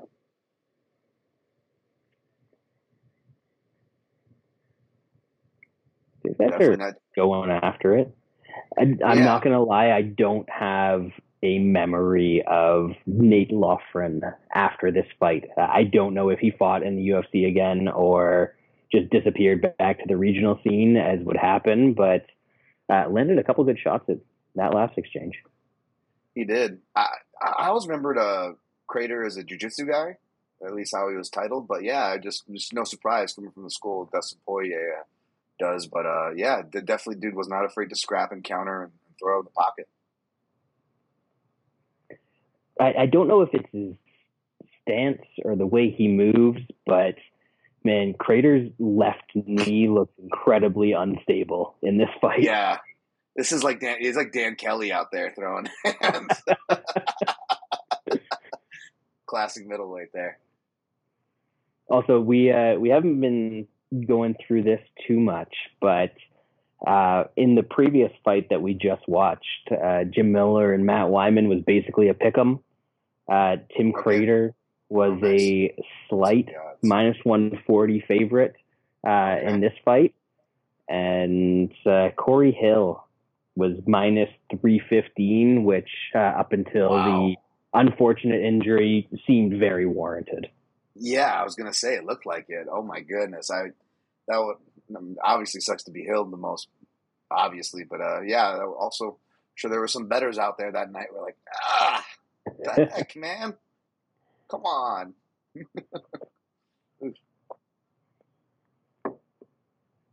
hey, how about uh, Big Tan Dan, young young Tan Dan Miragliotta? You know, Yeah, medium Tandan. yeah.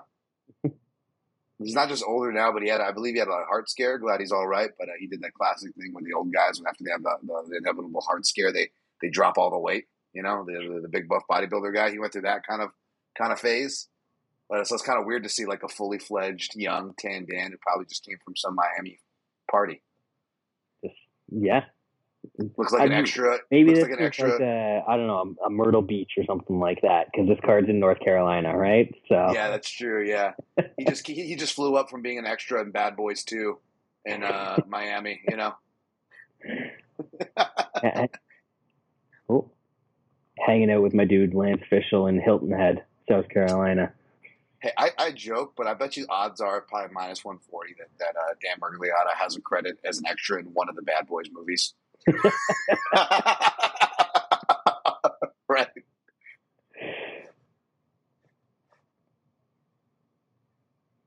Oh, nice shot there, and stuff slid to the knee too much and pulls guard.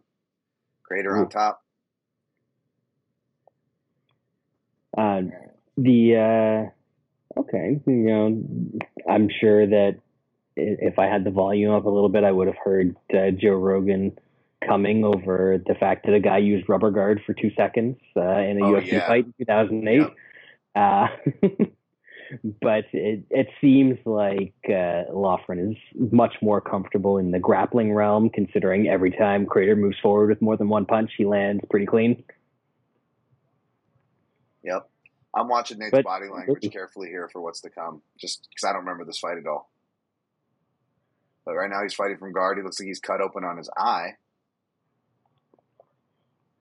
Pretty active guard though like dangerous creeping up high looking for a whole bunch of different stuff not just same thing over and over so not bad Yeah, this is a this is an era where grappling is really kind of hitting innovations. You know, uh, at least in my opinion of, of, of my memory. You know, you're really seeing different schools of thought and things things happening in the years to come after this. You had the early leg lockers in 2010 to 2012.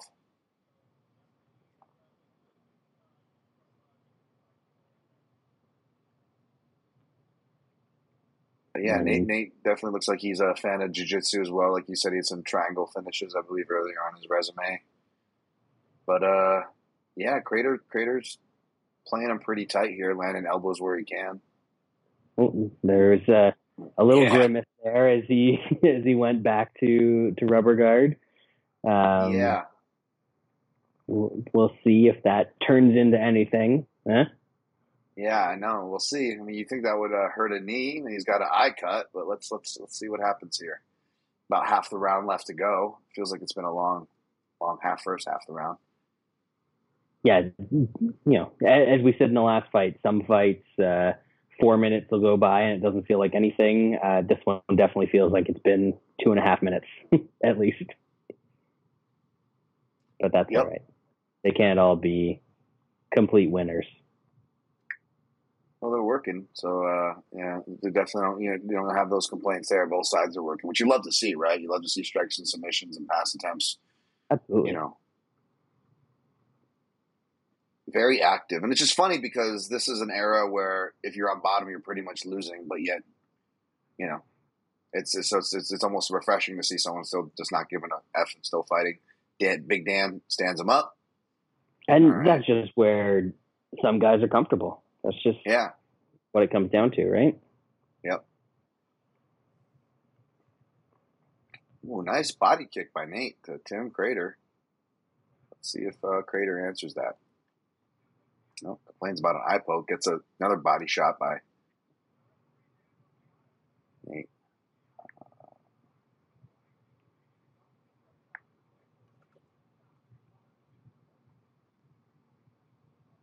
Decent body kick again. I think that one was more hip than, than liver, but Yeah, I, I it's hard. Nate just kind of looks gassed a bit right here. I don't know if he's dealing with something or if he's just tired, which would make sense. I mean, he was getting beat up on. It's it's been a very active fight. More Yeah, leg he checks. still looks all right physically, other than being exhausted. But Yeah, I don't see him wincing or grabbing at any particular part of his body. Tim lands another right hand, clinch. They separate. Because he is taking big, deep breaths every time, but he also looks fatigued. So it's like, how much of it is is that, or oh, nice right hand, left hook Ooh. by Tim Credeur. He smells blood.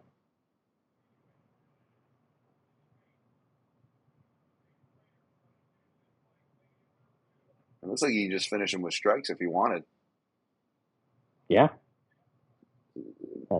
Barely hanging, barely, really struggling to breathe. Another right Ooh, left hand. another brutal. Dan's looking close, oh. warning him verbally, it looks like. Which, as he should at this point. Oh, clenches up. Gonna make the bell. Little takedown.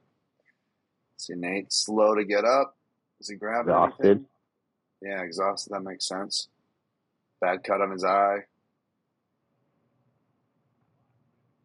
Oh, there he, there he uh, grabbed at uh, his midsection a little bit. Yeah, a little bit. Yeah. I saw it with his left hand.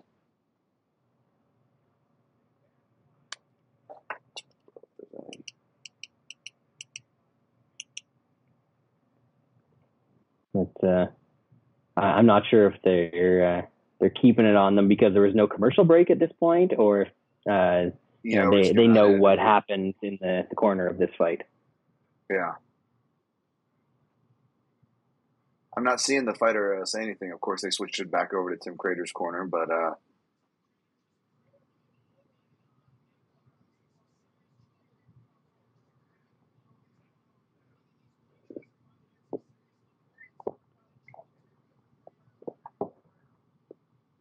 and Tim Credeur raises his hand. Stopped in the corner.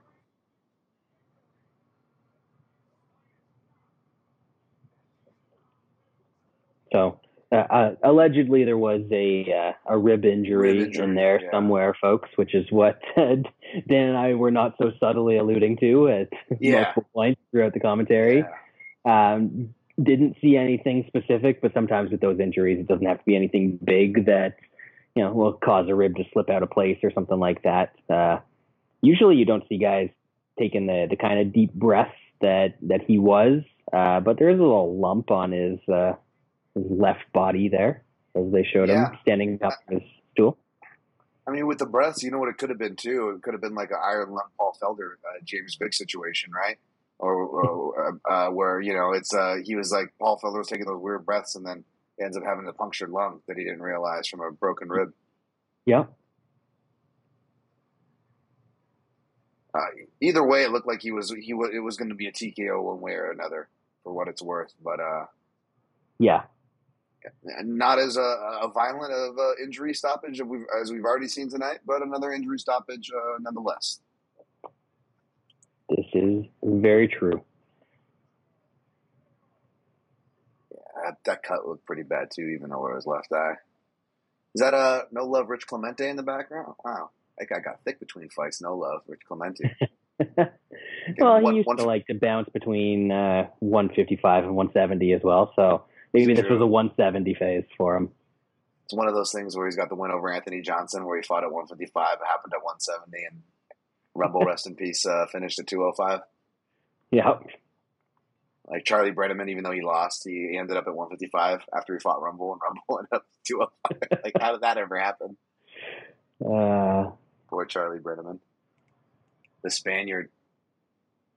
Uh, Tim Credeur shouting out the military because again he uh, he's the one. I don't know if Nate had a military background, but Tim did. Valkyrie. I keep laughing every time I see that And the back. The conspiracy begins. The fact that that's the tagline. So this, so this is the conspiracy begins on Christmas. I mean, this is so this is so MMA, right?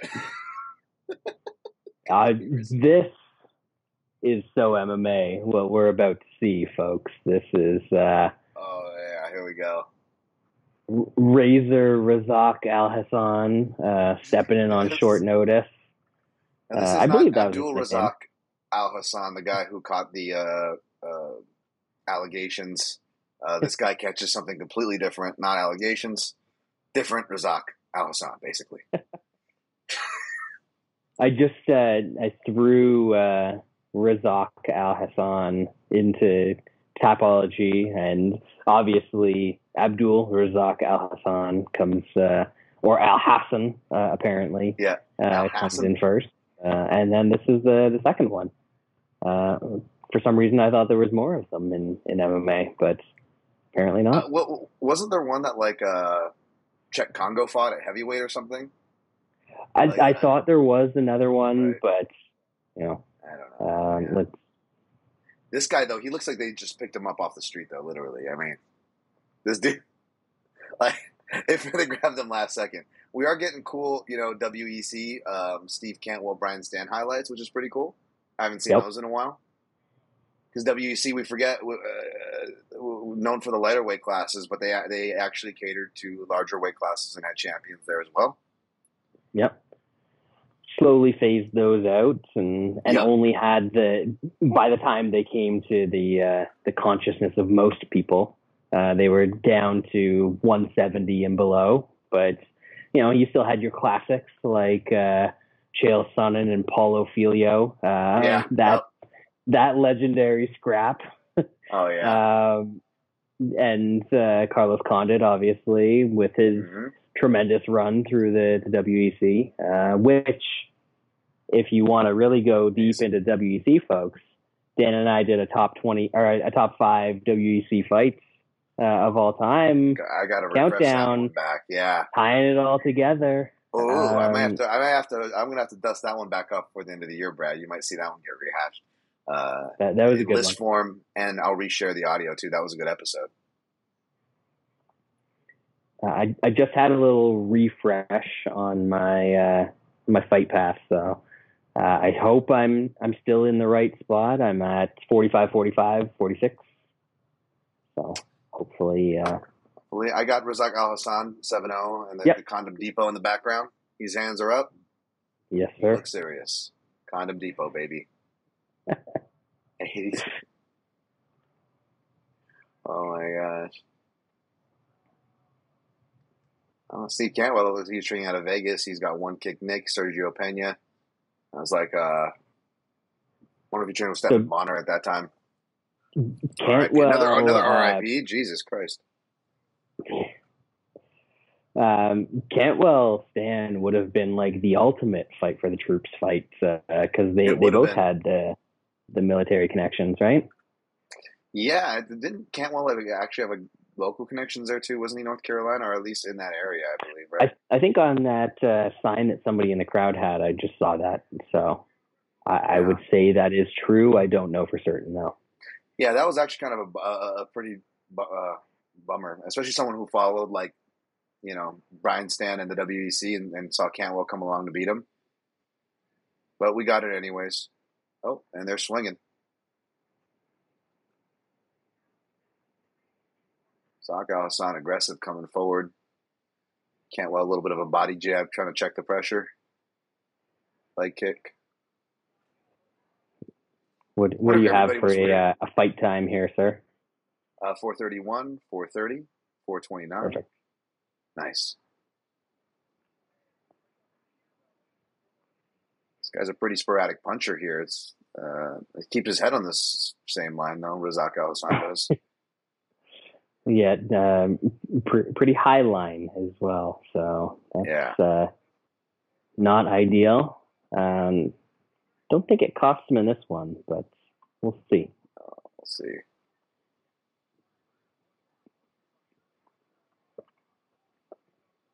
He's certainly willing, though. Say that for him.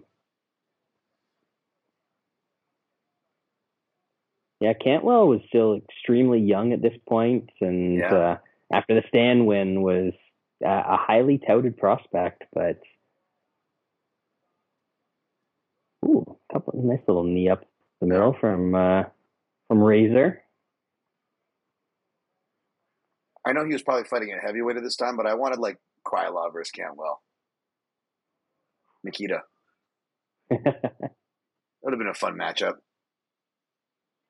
I've still got uh, five bucks sitting in one of my sports books somewhere on uh, Nikita Krylov, like plus 10,000 uh, to be light heavyweight champion by the end of 2023. So we'll see Nice, if uh, a miracle occurs. That's right. the minor. If there was ever a time for him, it's now. Cantwell looking like he's now he's trying to get his beat, and answer back. Looked like he was just trying to weather the storm at first. Yeah, found his kicking range, that's for sure. Whatever happened to this Razak Al Hassan guy? This guy looks pretty physical and uh, you know a really good size for the division. Uh, I I just looked him up. Uh, he lost to Kyle Kingsbury following Wow. this fight, um, and that was the end of his time in the UFC. Wow, nice inside trip by Steve Cantwell.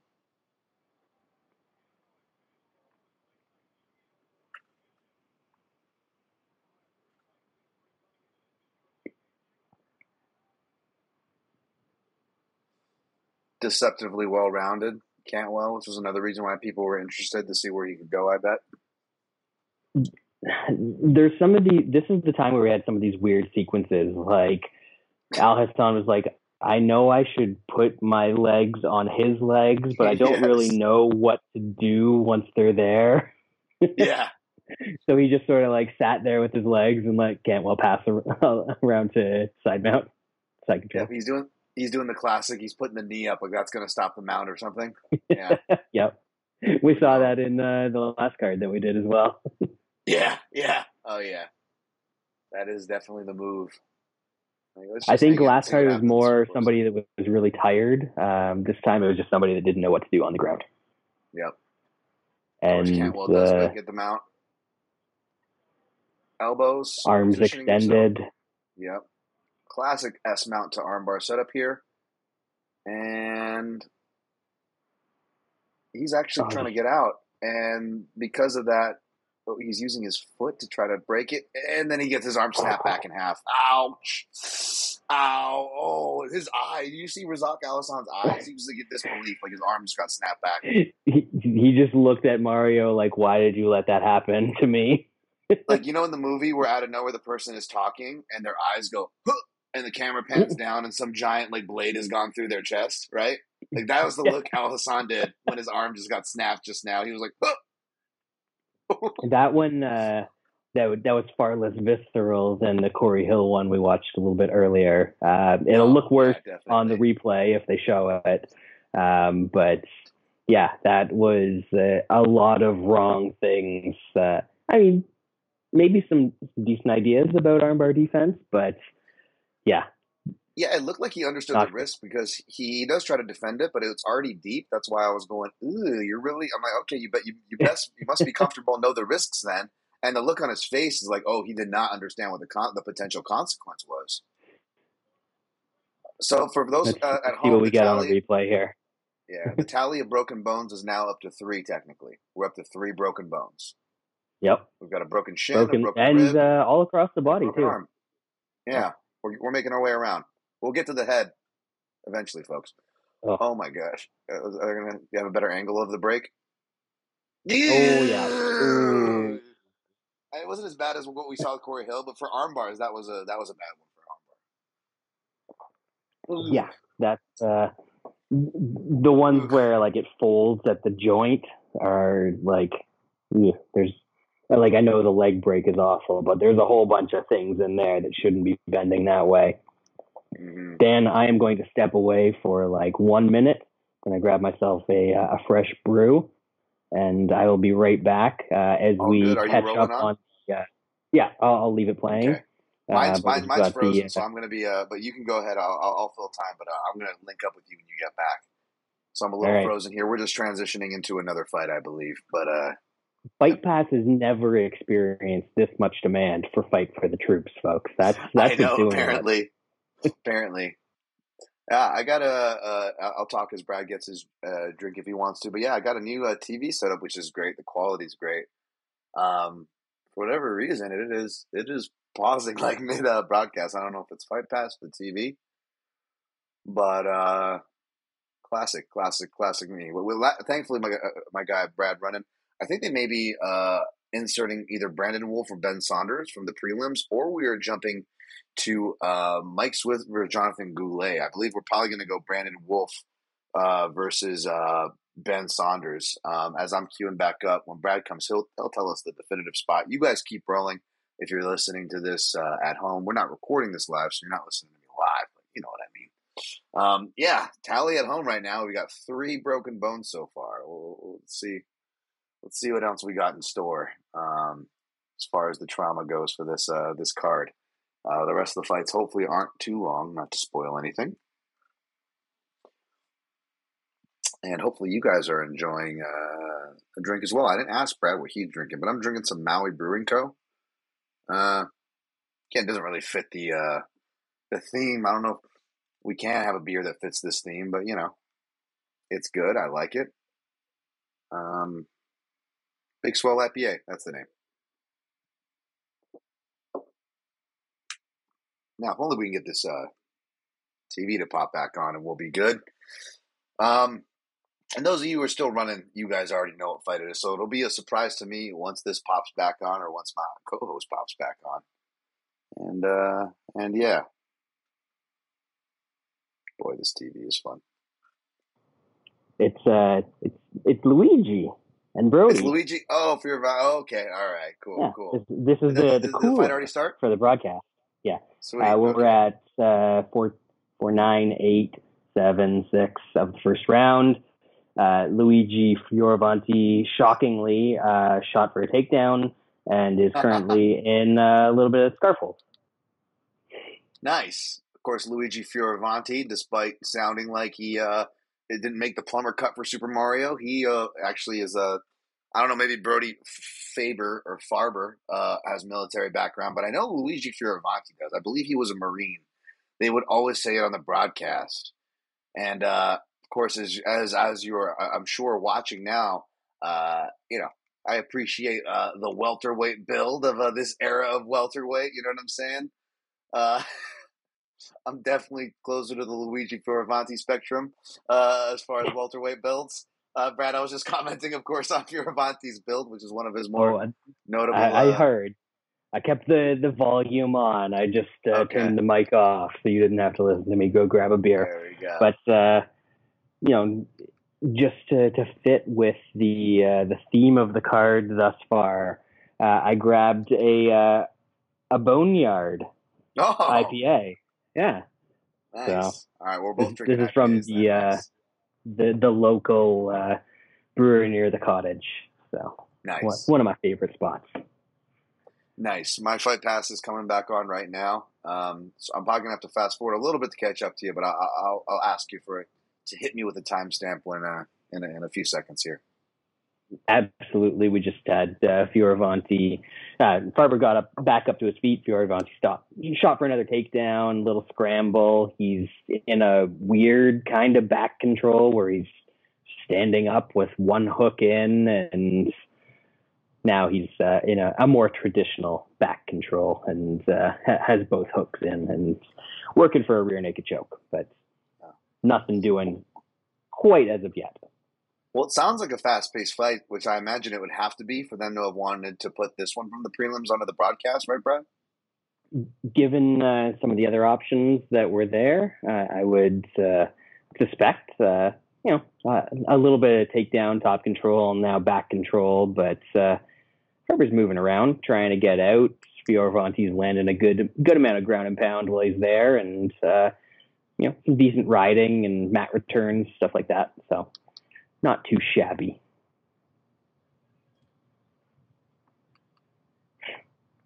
and now just Uh. uh, back up to the feet and Fioravanti working against the cage, holding position, working the body with some dirty boxing, probably about to look for another takedown, which there it is, and uh, gets it quite easily. Gotcha. I'm currently fast forwarding from the beginning. They made me go from the beginning. But what's a rough time? Uh, are we looking at hour 36 or hour 20 minutes? Where are we at? 50 minutes, Uh, 51 minutes? We are at 58 minutes and 35 seconds and counting. Okay, I'm going to try to go over to 59 in the neighborhood and meet you there by the time I get there. Yep. Oh, not a problem. Not not a terrible first round, but uh, not the most entertaining first round that you've ever seen. Uh, very, very easy to score. 10-9 Fioravanti to this point. all right. Uh, where you at? Minute? Uh, 22, 21, 20 seconds left. Okay, round one. Gotcha. Yep. I'm in round two. I overshot a little bit, but I'll be with you in a second. If you uh, just cue it up for the start of round two, I will meet you there, sir, because there's no commercial breaks. So we are uh, just about to end round one, and uh, we'll be there in a moment. And just about to start round two here. Uh, love the uh, the way that Fioravanti's uh, build accentuates that tattoo across the belly. Just Yes. nothing better. And uh, we're at 455, 454 of round two now. Cool. I'm uh, paused at four minutes and two seconds because my thing's being really finicky and I don't want to test it anymore. So I'll wait for you at the 402 mark. Spoiler alert. All right. Uh, Fioravanti's putting that belly to work back on top, baby. He's fi- finding his home. hey, Luigi always on top. That's right. Just uh, Farber trying to find his range and not able to do so early in this round.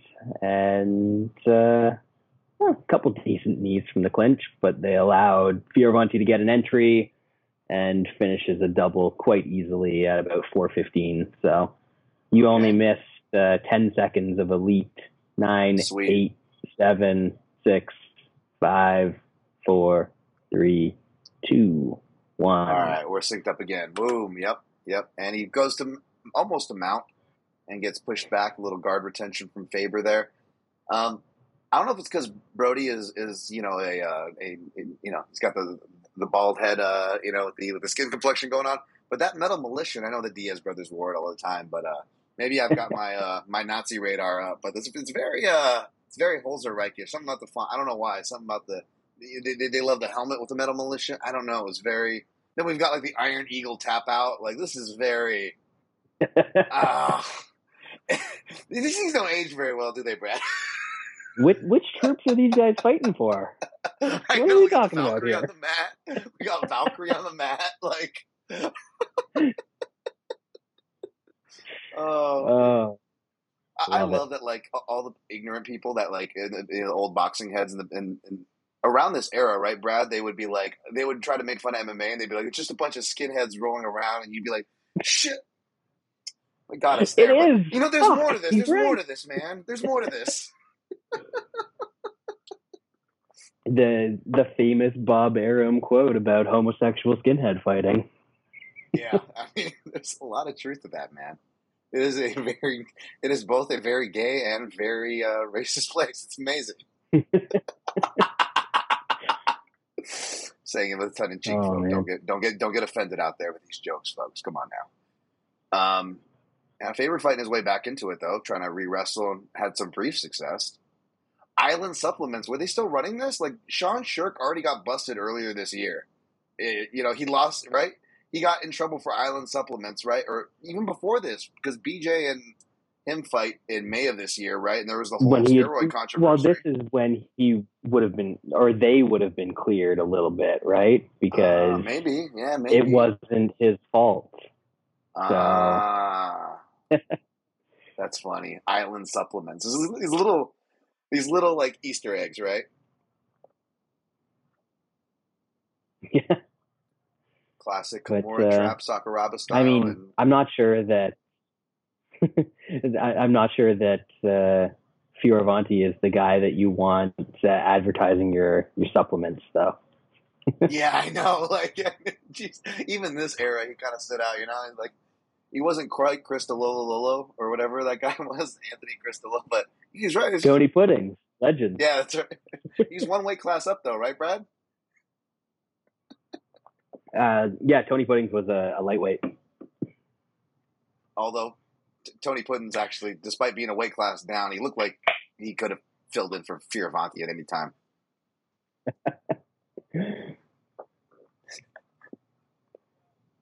Back Both- up to both- the feet, and uh, not a lot on the feet from from either guy in this fight. I mean, Yeah. they were on the prelims of a UFC fight night in 2008, so Yeah, I don't know what you're really expecting, but this is one of the ones that uh, Dan and I were alluding to earlier, where some of these age well, and some of them we only kind of think that they age well because of nostalgia. Uh, and I, I think this kind of falls into uh, the latter category, although it wasn't initially on the main card. This guy fights like uh Farber fights like Anthony Smith, but like the worst version of Anthony Smith. Even the way he moves and I don't know. Maybe, again, maybe it's the tattoo and the ball guy thing I can't get out of my head, but uh, it's something very Anthony Smith about him, like early Anthony Smith too, or maybe not later Anthony Smith, depending. Anthony Smith, aside from the uh, the slight run towards the top of the light heavyweight division. Yeah, yeah. But he has that like menacing, like it look, he looks, like, he's really looks really menacing. Like how scary does Anthony Smith look, right? Especially at like Yeah, like the hunched huge, but- shoulders and everything like that. Yeah, I got But like he's not like throwing a jab. He's not really throwing much, much less jabs or anything. And that that's what Brodie's doing. He's not throwing much, and, and he throws a front kick, a length weapon there, I guess. But you know, he not by a giant stretch, but he's clearly the taller and longer guy. And again, no, not this era of MMA. No one, no one fights their body type really. they fight how they want to fight. A, a lot of guys. I don't know if there's. Uh, Oh, there's some clench knees there, actually, real nice. I, I was gonna say I'm not sure if a bunch of these guys saw what happened on one of the other prelims that we're about to see, but uh, maybe they were inspired by Ben Saunders, and that's why we've seen a couple other fighters go for clinch knees in this uh, on this card. Yeah, they were like, "Oh wait, you don't have to be Anderson Silva." Spoiler, but we'll, we'll get to that. um, yeah, it always is funny to see how those things. Is he wearing an MMA? I remember that website uh, that's on the front of the Fioravanti shorts. Was it MMA Overload or something? Yep, that that was for a while. It was around. I'm sure they probably got my money for some fight shorts at some time. That was Fioravanti more of a, uh, a a takedown than a, a drop uh, with that punch. You know, caught the left leg and or caught the right leg and landed the right hand at the same time and got to mount and couldn't control position at all. I um, you know, another reason why they could have put this on there was for time, right? Um, because I don't Yeah. know if this was like tel- telethon style, but I forgot to note they actually raised four million dollars just during this broadcast alone, for what it's worth, for the Intrepid Heroes Fallen Heroes Fund. So maybe you know they needed some more time to work uh, to to get to that number, that nice four mil number. So they're like, let's uh, let's throw this fight here, this this three round uh, war on here. It's actually some Well, nice positioning for of, like, Fioravanti. What else would have been on Spike TV at uh, at this point in time? Yeah. Oh, Fioravanti, that's really nice. He's using something that I love to use, especially when trying to take it back, where you have like a wrist feed, and use that. And um, flatten him out for a second, but just uh, Mean, there there are certain points in MMA where length does come in handy, and that is not something that Luigi Fioravanti has in spades. no, but but he came in this era where again, like you know, he was like a chubbier Diego Sanchez. Where when I saw them fight, that was the first time I think I saw Luigi Fioravanti fight. Um, and you know, he's just uh, you get away with that size and that build a little more in this era. If you could wrestle and you could keep going for 15 minutes, you were good to go. I mean, I say that, and like Fioravanti's probably still like an inch or two taller than RDA, right? Who's you know can still make hay at welterweight in his older age, despite being a lightweight. But you know that's also RDA, right? We're talking about. yeah, one of the guys is uh, let's see. Fioravanti is five foot nine allegedly. RDA is probably like zero and two in the UFC right now because he starts off at like zero and two and like goes two and two or something like in 2008 or something. So R- RDA is probably like an 0 and 2 nobody right now, which is kind of crazy. Think about where fighters are at this time period. Yeah, I think I'm I'm trying to think of when the Stephens knockout was, and I, I thought that was on like a relatively big card. It was. Yeah, That was I actually- it was. That was on. That was literally the the Couture Lesnar card just before this that we had Oh wow. referred to earlier in the store in the in Wow. the uh, show. Yeah. Yeah, that's crazy. That's right. That did just that that, that did happen before this uh, December. Yeah. Yep. Holy crap. That's funny. Yeah. So he is he is zero and two, I believe, at, at that point. RDA, Jeremy Stephens getting knockouts. I mean, Chuck Liddell is still on the roster this time, folks. He, I don't even think he's been knocked out by Rich Franklin yet, right? UFC 115 hasn't Oh, happened up was- in Canada. That was Yeah. 09, right? 2010 or 2009 even. I mean, Liddell was Uh, on the I think that was roster. That, that says something. Yep. Yeah, Liddell hadn't even been knocked out by Shogun at this point. Wow. Yeah. um, so uh, RDA had a uh, a very difficult first two fights in the UFC. Uh, Jeremy Stephens and Tyson Griffin. Oh, wow. Yeah, that is a real tough start. Tyson Griffin was a, was, was an effort, too. Talking about short, thick dudes, Yeah, Tyson good, Griffin. man. I mean, top of the list. I mean, in all divisions, it would seem much more kinder to the shorter, thick dudes. I feel like, right? We just saw them kind of throughout the divisions. I mean, Jason Lambert probably wasn't much taller than Luigi Fioravanti fighting at 205, and that guy still had to cut weight to get there. You know, remember the the Punisher, Jason Lambert. He was kind of ahead Yeah, of it. Now all the people are doing like the Punisher things, which is so funny because the Punisher hated cops, and but we'll forget about that. But Context is important. context. Young Joe Rogan talking to Fioravanti. Fioravanti had to have like the yeah he that's why they showed him because he's got the the veteran connection on this card rogan just mentioned it there Yep. that that makes a whole lot more sense now anyway we're uh we're, we're past the uh any slow moments in the card Yep. it's it, it's all action from here on out folks uh gonna be a fun time for the, the remainder of the the fights that we have left. I mean, not that that was a bad fight by any means. It just you know com- compared to some of the other stuff, uh, both in terms of quality and pace, uh, Yep. doesn't quite hold up. Um, but uh, we will see. We will see. Yeah, I'm, I'm going to take next. a. I'm going to take a quick uh, bathroom break r- real quick. But Brad, you want to keep the show going? I apologize if any audio Absolutely. clicks, but I take my AirPods off. Oh, you're good.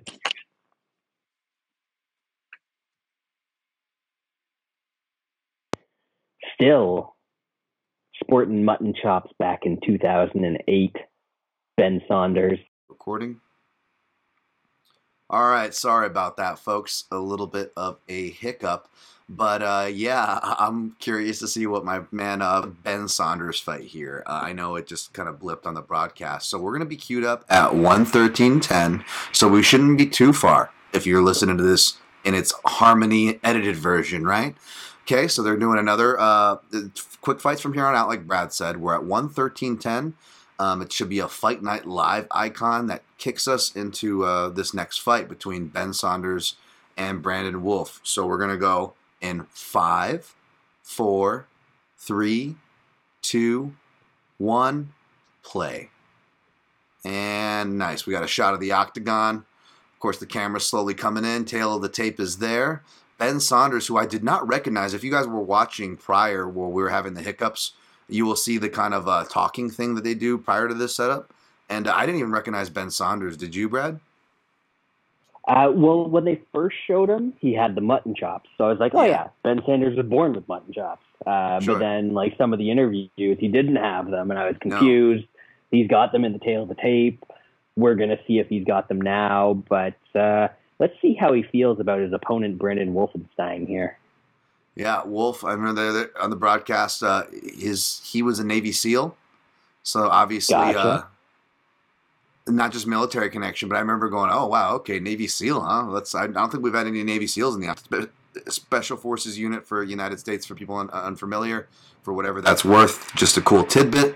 Of course, we got Brandon uh, Ben Saunders, Kill a Bee. This is his first fight. American top team still, Florida. All right, Always.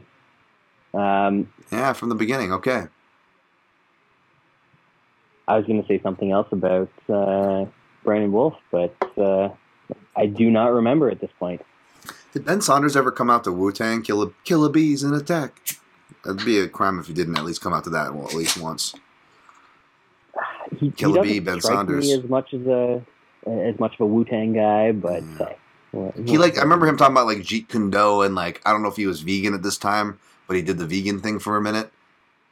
But uh, yeah, this is uh, my first introduction to Ben Saunders. I don't know about you, Brad. Low blow, of course, Southpaw Yeah, right Saunders off, right off the bat. open stance matchup.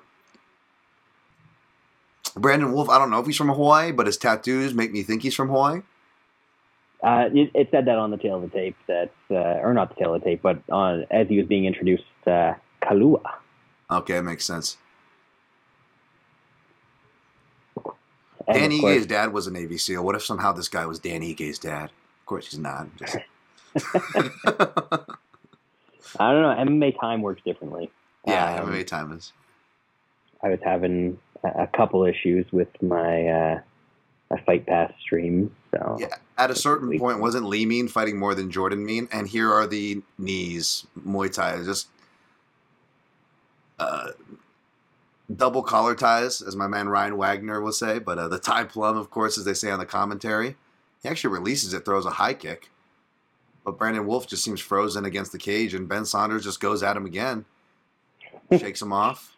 More body kicks from Southpaw. Oh, brutalizing the body. Then back to the double collar tie, or known as broadcast commentary is the Thai plum, as Goldberg loved to say.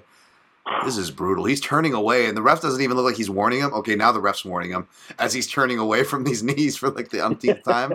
Like, dude. Uh, oh, his face is a mess. I mean, kill a bee. So talk about kill a bees in attack. I mean, it almost looks like a comical beast, like a cartoon bee sting attack, right? We'll see. You'll see here, folks. If you haven't seen this fight yet, you can't see right now because it's just it's just a clench fest of collar ties covering his face, and these are coming up the middle. But you guys, oh my god, you they're the lumps. I mean, he's just Yeah. disfigured. Oh my god. Oh my god, he's turning away again, and the ref nowhere in sight. Ref out of position. Now the ref comes in. Yeah. Jesus, wasn't even in position to stop the fight.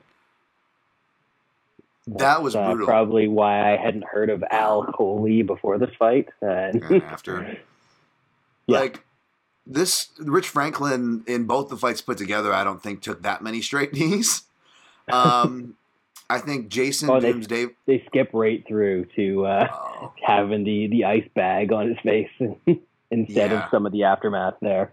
Uh, by the way, I don't know how many. This is at least the third time where the fighter was so messed up that they couldn't come. You know, the fighter's messed up when they when there's only one person. The refs uh, raising the hand for when they come back from commercial. You know, the fighter's so messed up they can't even stand there. That's happened multiple times tonight so far, folks. I'm just saying. So I don't, the, I don't think it's. says the event resulted in an unusual number of serious injuries. Corey Hill, Razak Al Hassan, Brandon Wolff, uh, Nate Loughran, and Yep. perhaps two people that we haven't seen fight yet were all hospitalized for injuries sustained during their fight. Yes. So again, we're not done. We're not there yet, folks. We're not going to put our final judgment in, but we weren't talking out of our ass when we said we're going to try to find one of the more violent cards, um, as far as fight nights go. So yeah, Yes, absolutely. Uh, now we, we've got the intro to uh, Jonathan Goulet and uh, Mike Quick Swick. Uh, of course, at this point, Mike Swick, uh, former title contender, uh, hot shit prospect off of the original Ultimate Fighter. Um, hmm Yep. I'm not sure if you could say that he like never quite panned out because obviously he had quite a bit of success, but Right. um, I, I I think people expected more success from him uh, than he eventually had in in the UFC. But uh, man had a good career, and Jonathan Goulet, um, a legend of the Quebec regional scene, and uh, m- my introduction to, to MMA wasn't through Jonathan Goulet, but the uh, the fighting promotion TKO Yes. uh, yeah. is as it exists now in in Quebec. Um, used to be called, something called UCC, Ultimate That's Combat Challenge, and old uh, there there was a host of fighters that came through UCC and, and fought in the UFC. Uh, the least of which, uh, or not the least of which, would be Georges St. Pierre Yep. um, obviously. but uh, Sean Pierson, Yeah. um, I I don't think uh, no Richie Nanku never fought in the UFC because they didn't have ban- bantamweights back at that time. Uh, Antonio Carvalho fought with uh, and, and trained with all those guys. Yep. Uh, but in high school, my my wrestling coach, uh, he was the, one of the wrestling coaches for Team Canada. Uh, Oh, nice. And instead of running just like your general high school gym program, he ran this uh, program called Combatives. So Oh, uh, he ended up having uh, these guys. Uh, so we had a whole bunch of people come into to our high school gym class, um, but he had uh, Sean Pierson and Tony Oh, wow. and, and Richie and these guys actually come in, uh, and Justin Bruckmann as well, who was like Oh, the, wow. the gym is Yeah. his that all these guys train out of. Uh, Bruckmann fought GSP at one point Yeah. and yeah. they taught us some like basic uh, jujitsu and stuff like that. That's this was back in like 2000, so that was my first introduction Whoa. to MMA. Uh, was from basically a bunch of guys that ended up in UFC. I mean, this is technically that's technically the dark ages is when this is going down, right, Brad? What people Yeah, would consider some of the uh, dark ages for the sport. so they at that time they could only fight uh, in uh, Kahnawake, uh, which was one of the reserves outside of Montreal. Uh, they Wow. couldn't even really fight in uh, Quebec, and um, piqued my interest.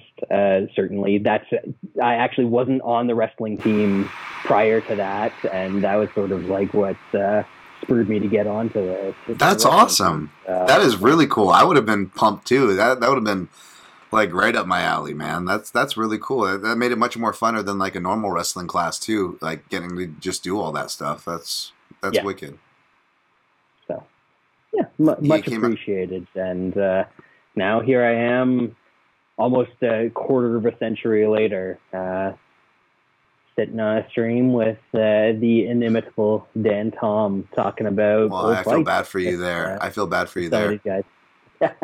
Hey, was that a Habs jersey that he would always come out with? I'm forgive me in my hockey. I'm not I'm not educated. That was a It- Habs jersey, right? was. That's right. Yep.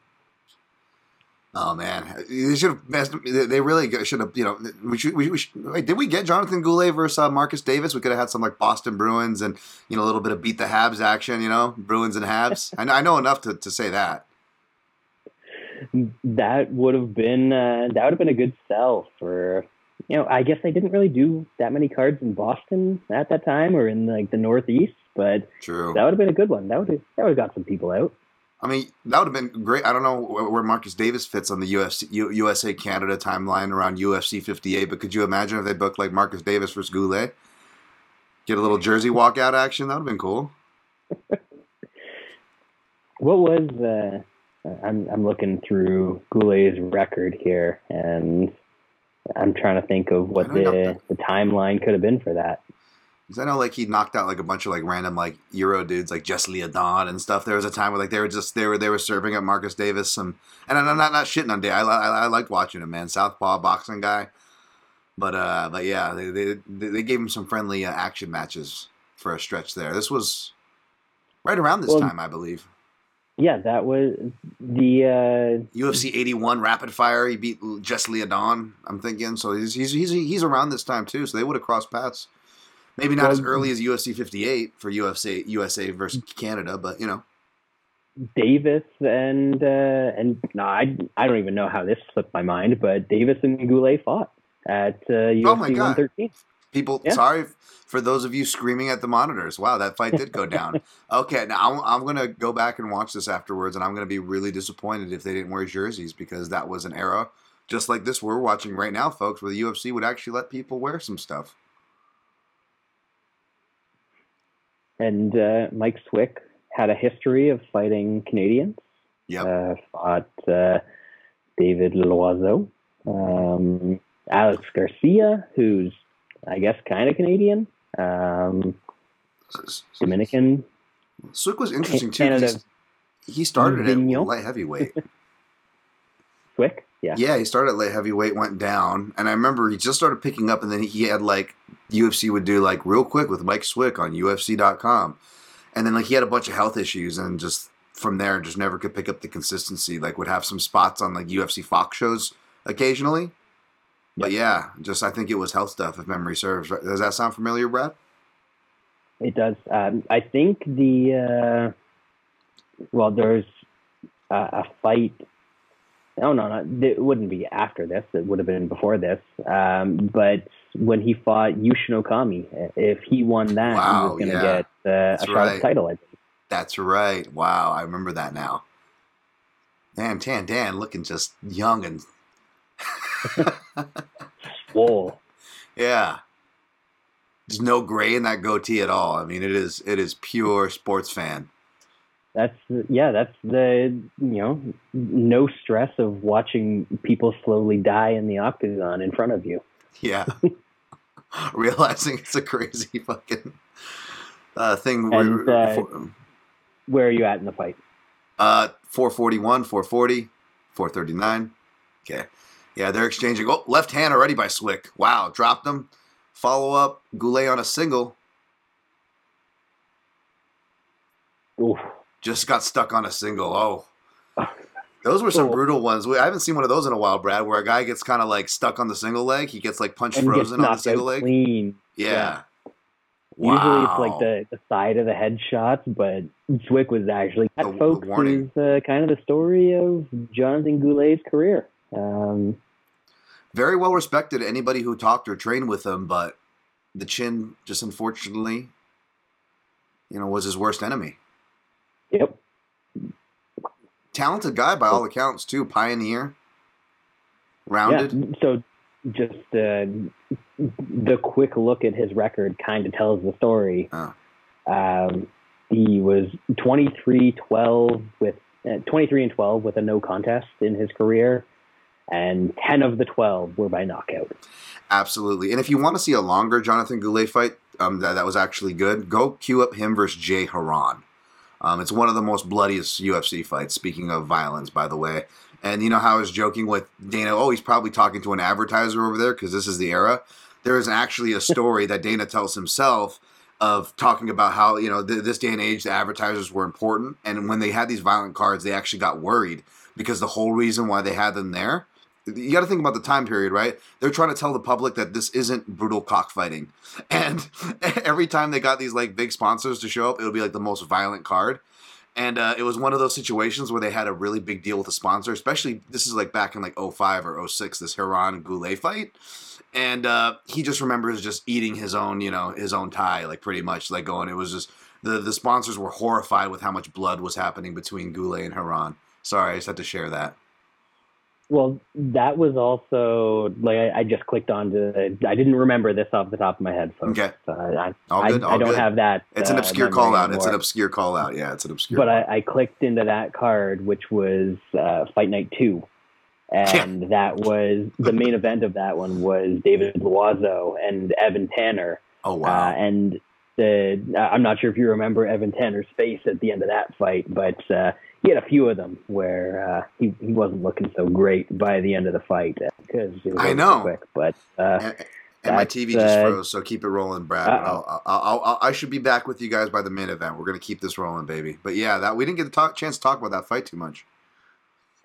um, yeah, that's kind of where Mike Swick's nickname came from. Is he wants uh, a pretty obscure uh, Mike Swick call out. Uh, I I think I, I'm trying to to remember correctly, but he had a, a couple good battles back in the WEC days um, Mhm. that you can now Wow, see on uh, uh, on Fight Pass. Uh, but Chris Leben and, and Mike Swick back in the WEC, that, that's one worth looking at. Oh wow, that's a great. I forgot about that fight. That was the one I just remember hearing about after because I was a TUF noob, so I had to go back to watch that one. Um, but yeah, no, that's a great shout. Are they? Uh, I uh, imagine they're going to do a setup piece for the main event, right? Because there's only one fight left, folks. For those of you hanging with us, we appreciate it. Hopefully, this edited version is much smoother than the recorded version. And hopefully, this doesn't happen to me with my TV. I just gotta, I gotta, gotta go to brand new. Uh, uh, I know people are gonna hate me. Like, Dan, why'd you go? Why'd you go Samsung again? Listen, they, they got the ESPN app and they got the UFC app. Whereas LG, which I love, I've got a nice C2 OLED in my room. It's great for movies, but they still don't have the ESPN or the Fight Pass apps somehow native. So uh, I'm I'm on an LG right now, and All I'm uh, I'm on the UFC What? app. Okay, So maybe maybe they maybe they changed that part. Okay, store, okay. but, uh, it, it doesn't come prepackaged on the app. They are showing quite a few Yoshiyuki Yoshida throws, and they've uh, repeatedly shown his one uh, anaconda. Josh uh, that Koppenhaver, War. Machine at UFC 84 that we already mentioned, correct? UFC, oh, will. I know BJ Penn cards very well. I can name all the cards from all the, all the fights that happened on them. And I own them on Of course you DVD. Sorry. of course, I know. It's terrible. Ill Will was a was a sick card, you know. I mean, I feel like such a, a, non Chad going to the weigh-ins because I'm such a cheapskate and I couldn't afford tickets. But I remember going to the weigh-ins, getting a picture with Joey Joe Lauzon.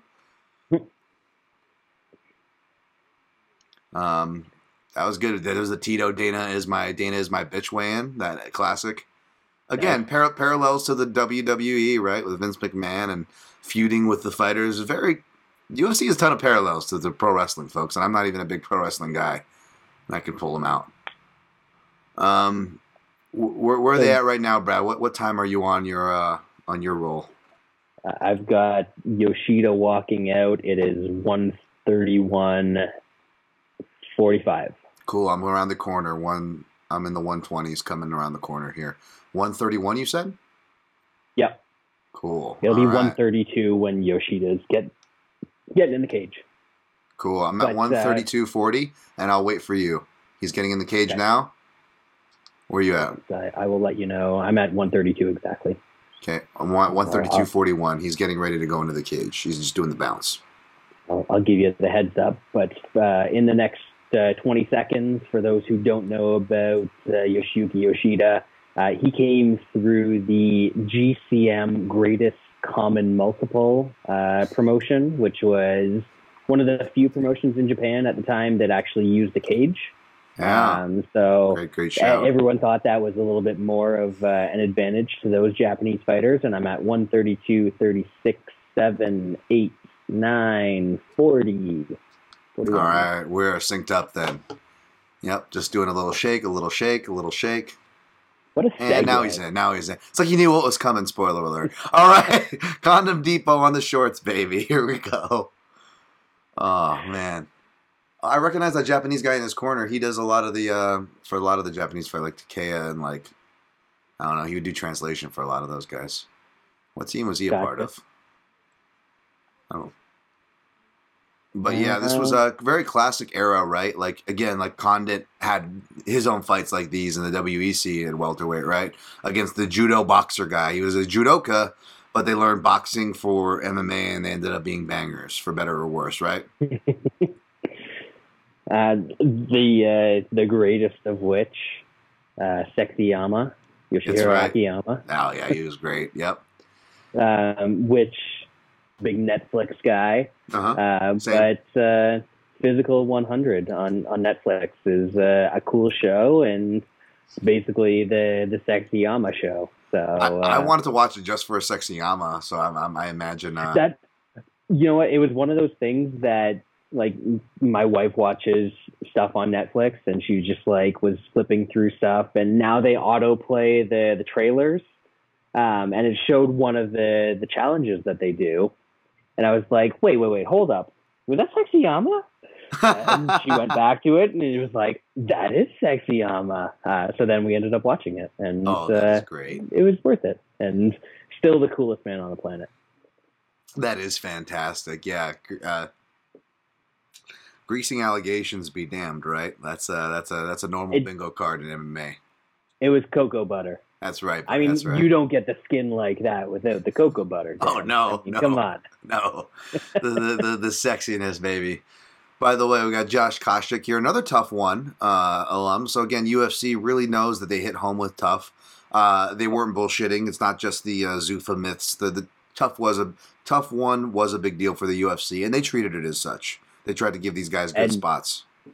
Mike Swick had such an easy fight that he's out there. Uh, Koscheck. I look up and I just see his face as you're saying that. I'm like, what the? Yeah, why not, right? Yeah, I mean, it's AKA, baby. I mean, they, they, they were fighting for their practices, so this was just another day of practice for them. Um, Also, if if you guys want the uh, the craziest uh, AKA throwback, I believe it's UFC 24. Uh, Crazy Bob Cook against Tiki. Uh, they Oh, actually put on an absolute banger uh, of a fight, uh, especially considering that it was like 2000 or, or whenever that fight happened. it was But, uh, surprisingly good. It was surprisingly good. Like you could see why Bob Cook ended up being more of a coach because he had the Yeah. right ideas. He just you just knew his size and athleticism wasn't going to take him very far, but he had all the right ideas. So go watch that if you're looking for something to watch. But uh, UFC 24, Bob Cook, Tiki. It's Anyway. great, great shout, great shout. By the way, this is a Josh Koscheck era where he was already established, where he made a striking turn. He was the wrestling guy, the heel, right, coming off the show. But I believe it was UFC, I want to say 76, that Rampage versus Forrest Griffin pay per view, where Forrest Griffin takes the title via leg kicks. I want to say that was Chris Lytle versus Josh Koscheck on that very same card. And that was one of the coming out parties for the striking version of Koscheck. You know what I'm talking about as far as that iteration? Come out to the Red Hot Chili Peppers and was just like, he totally forgot about his wrestling and was just striking it. And this is the era that now he is in now. He, you saw this trend about a year before this in 2007, and now he's kind of firmly in this. I'm striking Josh Koscheck. Does that sound accurate, Brad? Or I, I'm going to say that it was 86, not 76. okay, He sure. fought GSP at 74 and that makes got sense. Yeah, that makes wrestled sense. to yeah, high that sense, heaven yeah. uh, and then decided that he needed to learn how to do something else. Uh, Yep. But other than that, absolutely correct. We got the intros happening. I remember People walking around, man. Josh Oh. Koscheck because there's nothing more fight for the troops uh, than sending an American in there to beat a non-white fella brutally. Yeah, especially especially an Asian person. There's not going to be too much sympathy for Yoshida, and I say that for for for anyone getting upset at that, I am I am Japanese and Asian for what it's worth, folks. I'm just just saying what it is. They don't really. They put him there again. They set up back, to what I said. They set up the TUF fighters very well, right, Brad? yes, I. There was a time when they knew how to build a fighter. Yeah, and, and you know, again, say what you will about their motives, but at least that involved building a fighter, something they don't really do, much less promote fighters these days. Yep. It's the brand, I- baby. It's the brand. You've got to have like the brand is one thing, and I know they've found their floor with the UFC brand. But if you want more people than that to tune in, you got to have something that they want to watch, and you got to build fighters to do that. Absolutely. But anyways, through the first minute, we haven't seen uh, much other than sort of range finding little uh, high kick look there from Yoshida. I forgot Yoshida was a southpaw. I wonder if uh, Koscheck is having Drew Fickett flashbacks. Of course, you talk about uh, knee knockouts that were meant as kicks, like Aljo and Marlon Moraes. Uh, Koscheck Fickett was one of the first ones in the UFC like that. yeah, But again, Koscheck since got his striking better, and this we're seeing now the more confident version of Josh Koscheck here in 2008. yes, comfortable. Yes. Underrated, I dare say, because everybody kind of wrote him off as just like uh, just an asshole. But he put on some fun fights in this era, I will say. Yep, landed a decent right hand there, Yep. and sort of through the first one and through the second one as a follow up once Yoshida was back against the cage and actually landed it. But ooh, really clip looking coming in it. too. And that was his punch, obviously. I could totally see why you got excited. Why people would get excited though at the same time for Koscheck. You know, you got a really good athlete, really great wrestling pedigree. Was a good age at this time. Yep. I mean, the possibilities in a way were almost endless and if you put yourself in that mindset of 08. Oh, Ooh, bad right. He's already out on his feet on the first one. And the second one, he was stiff. He was done on the first one. And now he is out, out, like astral traveling, as Joe Rogan would say. Like, he did the stiff arm, where the arms went stiff, and the eyes rolled up back to the head, and he's just gone. His- He's his gone. eyes are both still in separate directions. This is one of the most brutal. I mean, I remember at the time, like, MMA fans are really ignorant to what standing stoppages are or should be, right, Brad? But even at this time, as ignorant as I was, I knew that he was out on the feet. He's just Yeah. gone. He doesn't even see the second Well, punch coming. There's no reaction the- to it. The only reason that he didn't fall over because the first punch is because he bounced off the cage. Yeah, there's that too. Yes, he's in like this weird, like negative space, like purgatory, until Koscheck hits him again. It's brutal. You you almost have to go back to like I don't know Pedro Hizzo, Josh Barnett to find something like that where the guy's out on his feet and then eats another one clean. Yeah, and I know this was already a violent card, and we've all seen a lot of knockouts. I imagine y'all listening, and a knockout from a big right hand on paper should sound the least surprising, right, Brad? With that being Yeah. said, for right hand knockouts, that's a pretty bad one, right? We're not just playing it up like this is this is this is this is a pretty bad one as far as your standard right hand overhand right knockout goes. Yeah. E- eats the shot clean, already compromised. No, like nothing stopping him from falling to the ground. Uh, and as Dan mentioned earlier, you've got another guy that doesn't show up for uh, the Yes, yeah. the winner's hand, which That's is like at not a good four sign. today. That's like at least like four today. Usually you get like maybe one of those a card, Brad. We've had 4 Mm-hmm. and we've only watched seventy five percent of this card. and these cards aren't as big as the cards that they build down now, by the way, like 14, 15 deep. we watched seventy five percent of like a ten fight card, and we have more injuries. Ugh. The worst part is like it. It looks like he's kind of looking at him, Yes, but that's just the way his head's pointed. because there's no reaction to the Uh, punch. There's none. He's just No, looking at nothing. It, looks like yeah, it, it looks like he could be looking at something, but you're like, oh, he didn't see any of that. nope. I love when they cut uh, back. Koscheck was like walking Yamasaki through the stoppage and showing him the part that he exactly hit him in. I'm like, I love that the fighter has more wherewithal than the ref of what just happened. That's great. Yeah. And they're playing And the credits, of course. into the uh, the credits where we used to see. Yeah, we we don't get this anymore. Where the I, I, well, maybe we do. I don't watch until the like as soon as the last fight's done. Yeah. I'm out of there. I, I turn it off. Not watching anymore. But I used to love this little recap at the end Me of every too. card where you got the highlights. Yeah, we were even singing along to it the last time, at least uh, my dumbass was, and uh, I'll spare you guys with that here. But yeah, I love it. But now they have ESPN Plus post shows and a bunch of other shoulder programming they have to run right into. So it's almost like they don't even have time for the montages anymore. Yeah. But uh, Wow, that was fun. Man. All right, good card. I mean, fun card. I, I don't want to say good yeah, card. Yeah, no, it's definitely a fun Um, card. this would be one of the ones that like looking back on it after the fact that people will be like oh that's a great card um, but like was it Right, yeah, yeah. I don't think it was a great card. I will say it didn't disappoint any. Uh, it wasn't one of those things where, like, okay, my memory held it higher than it was. So I will say that. Um, Yep. I will leave the There's- door open for more violent cards, Brad, because we're going to keep doing this. But I will say this was a pretty damn violent card. I I think this, I, I could comfortably say this. This should probably hold up in a top five, at the very least, a top ten um, that anybody could pull up.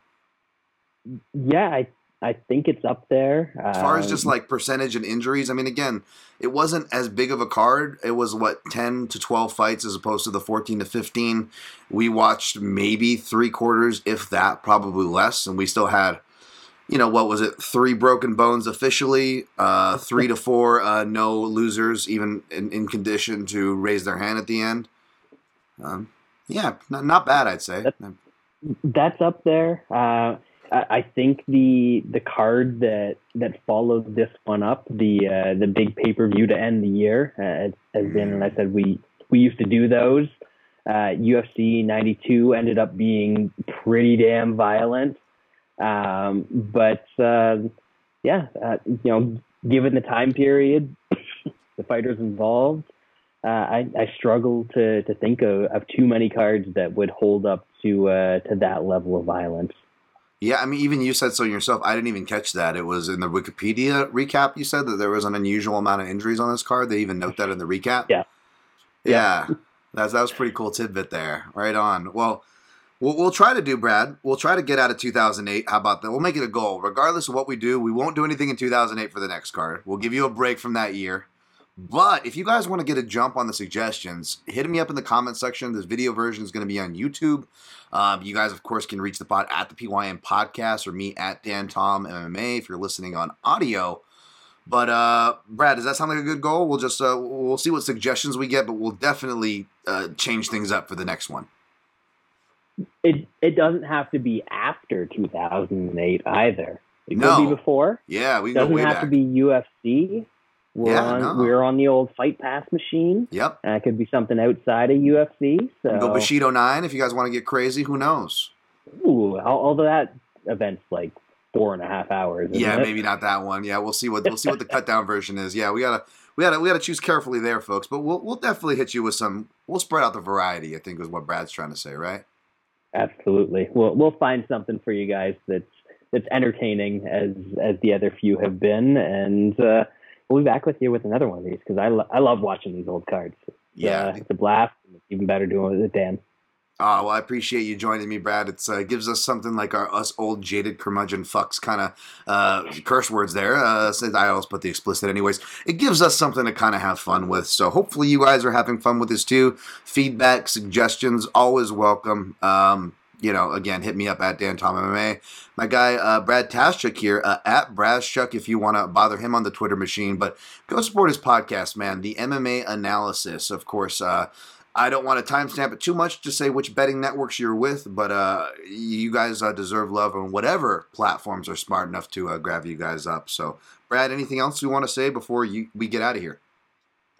I think all of us are having terrible enough betting years uh, thus far this year that nobody is uh, is supporting us.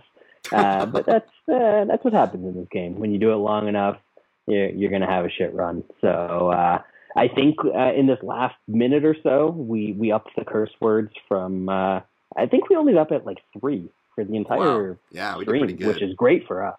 Did pretty good for us, um, I'd say. Yeah, we, we kept it tame on this one. Hmm. I don't know if it's tomorrow's a work day for me or or what's going on, but uh, you know, we, we still had some fun. And as Dan said, if you've got any suggestions for the next one that we're going to do, hit us up. Uh, we are open to pretty much any and all MMA. Uh, we just want to make sure that it's accessible to the masses uh, Yeah. if they want to tune in. Yeah, yeah, or accessible to like my crappy TV, which I'm gonna look into. This is crazy. I, I'm hoping it's a connection problem because uh, uh, well, we'll see. I just I just upgraded some equipment in here, so either way, it's gonna keep getting better. So thank you guys. Thank you, Brad, for joining me. It was a, a, a long sports day, a nice long Memorial Day weekend. We're ending it on a high note. And uh, all right, guys. So you guys enjoy yourself, and until next time, and as always, protect your neck.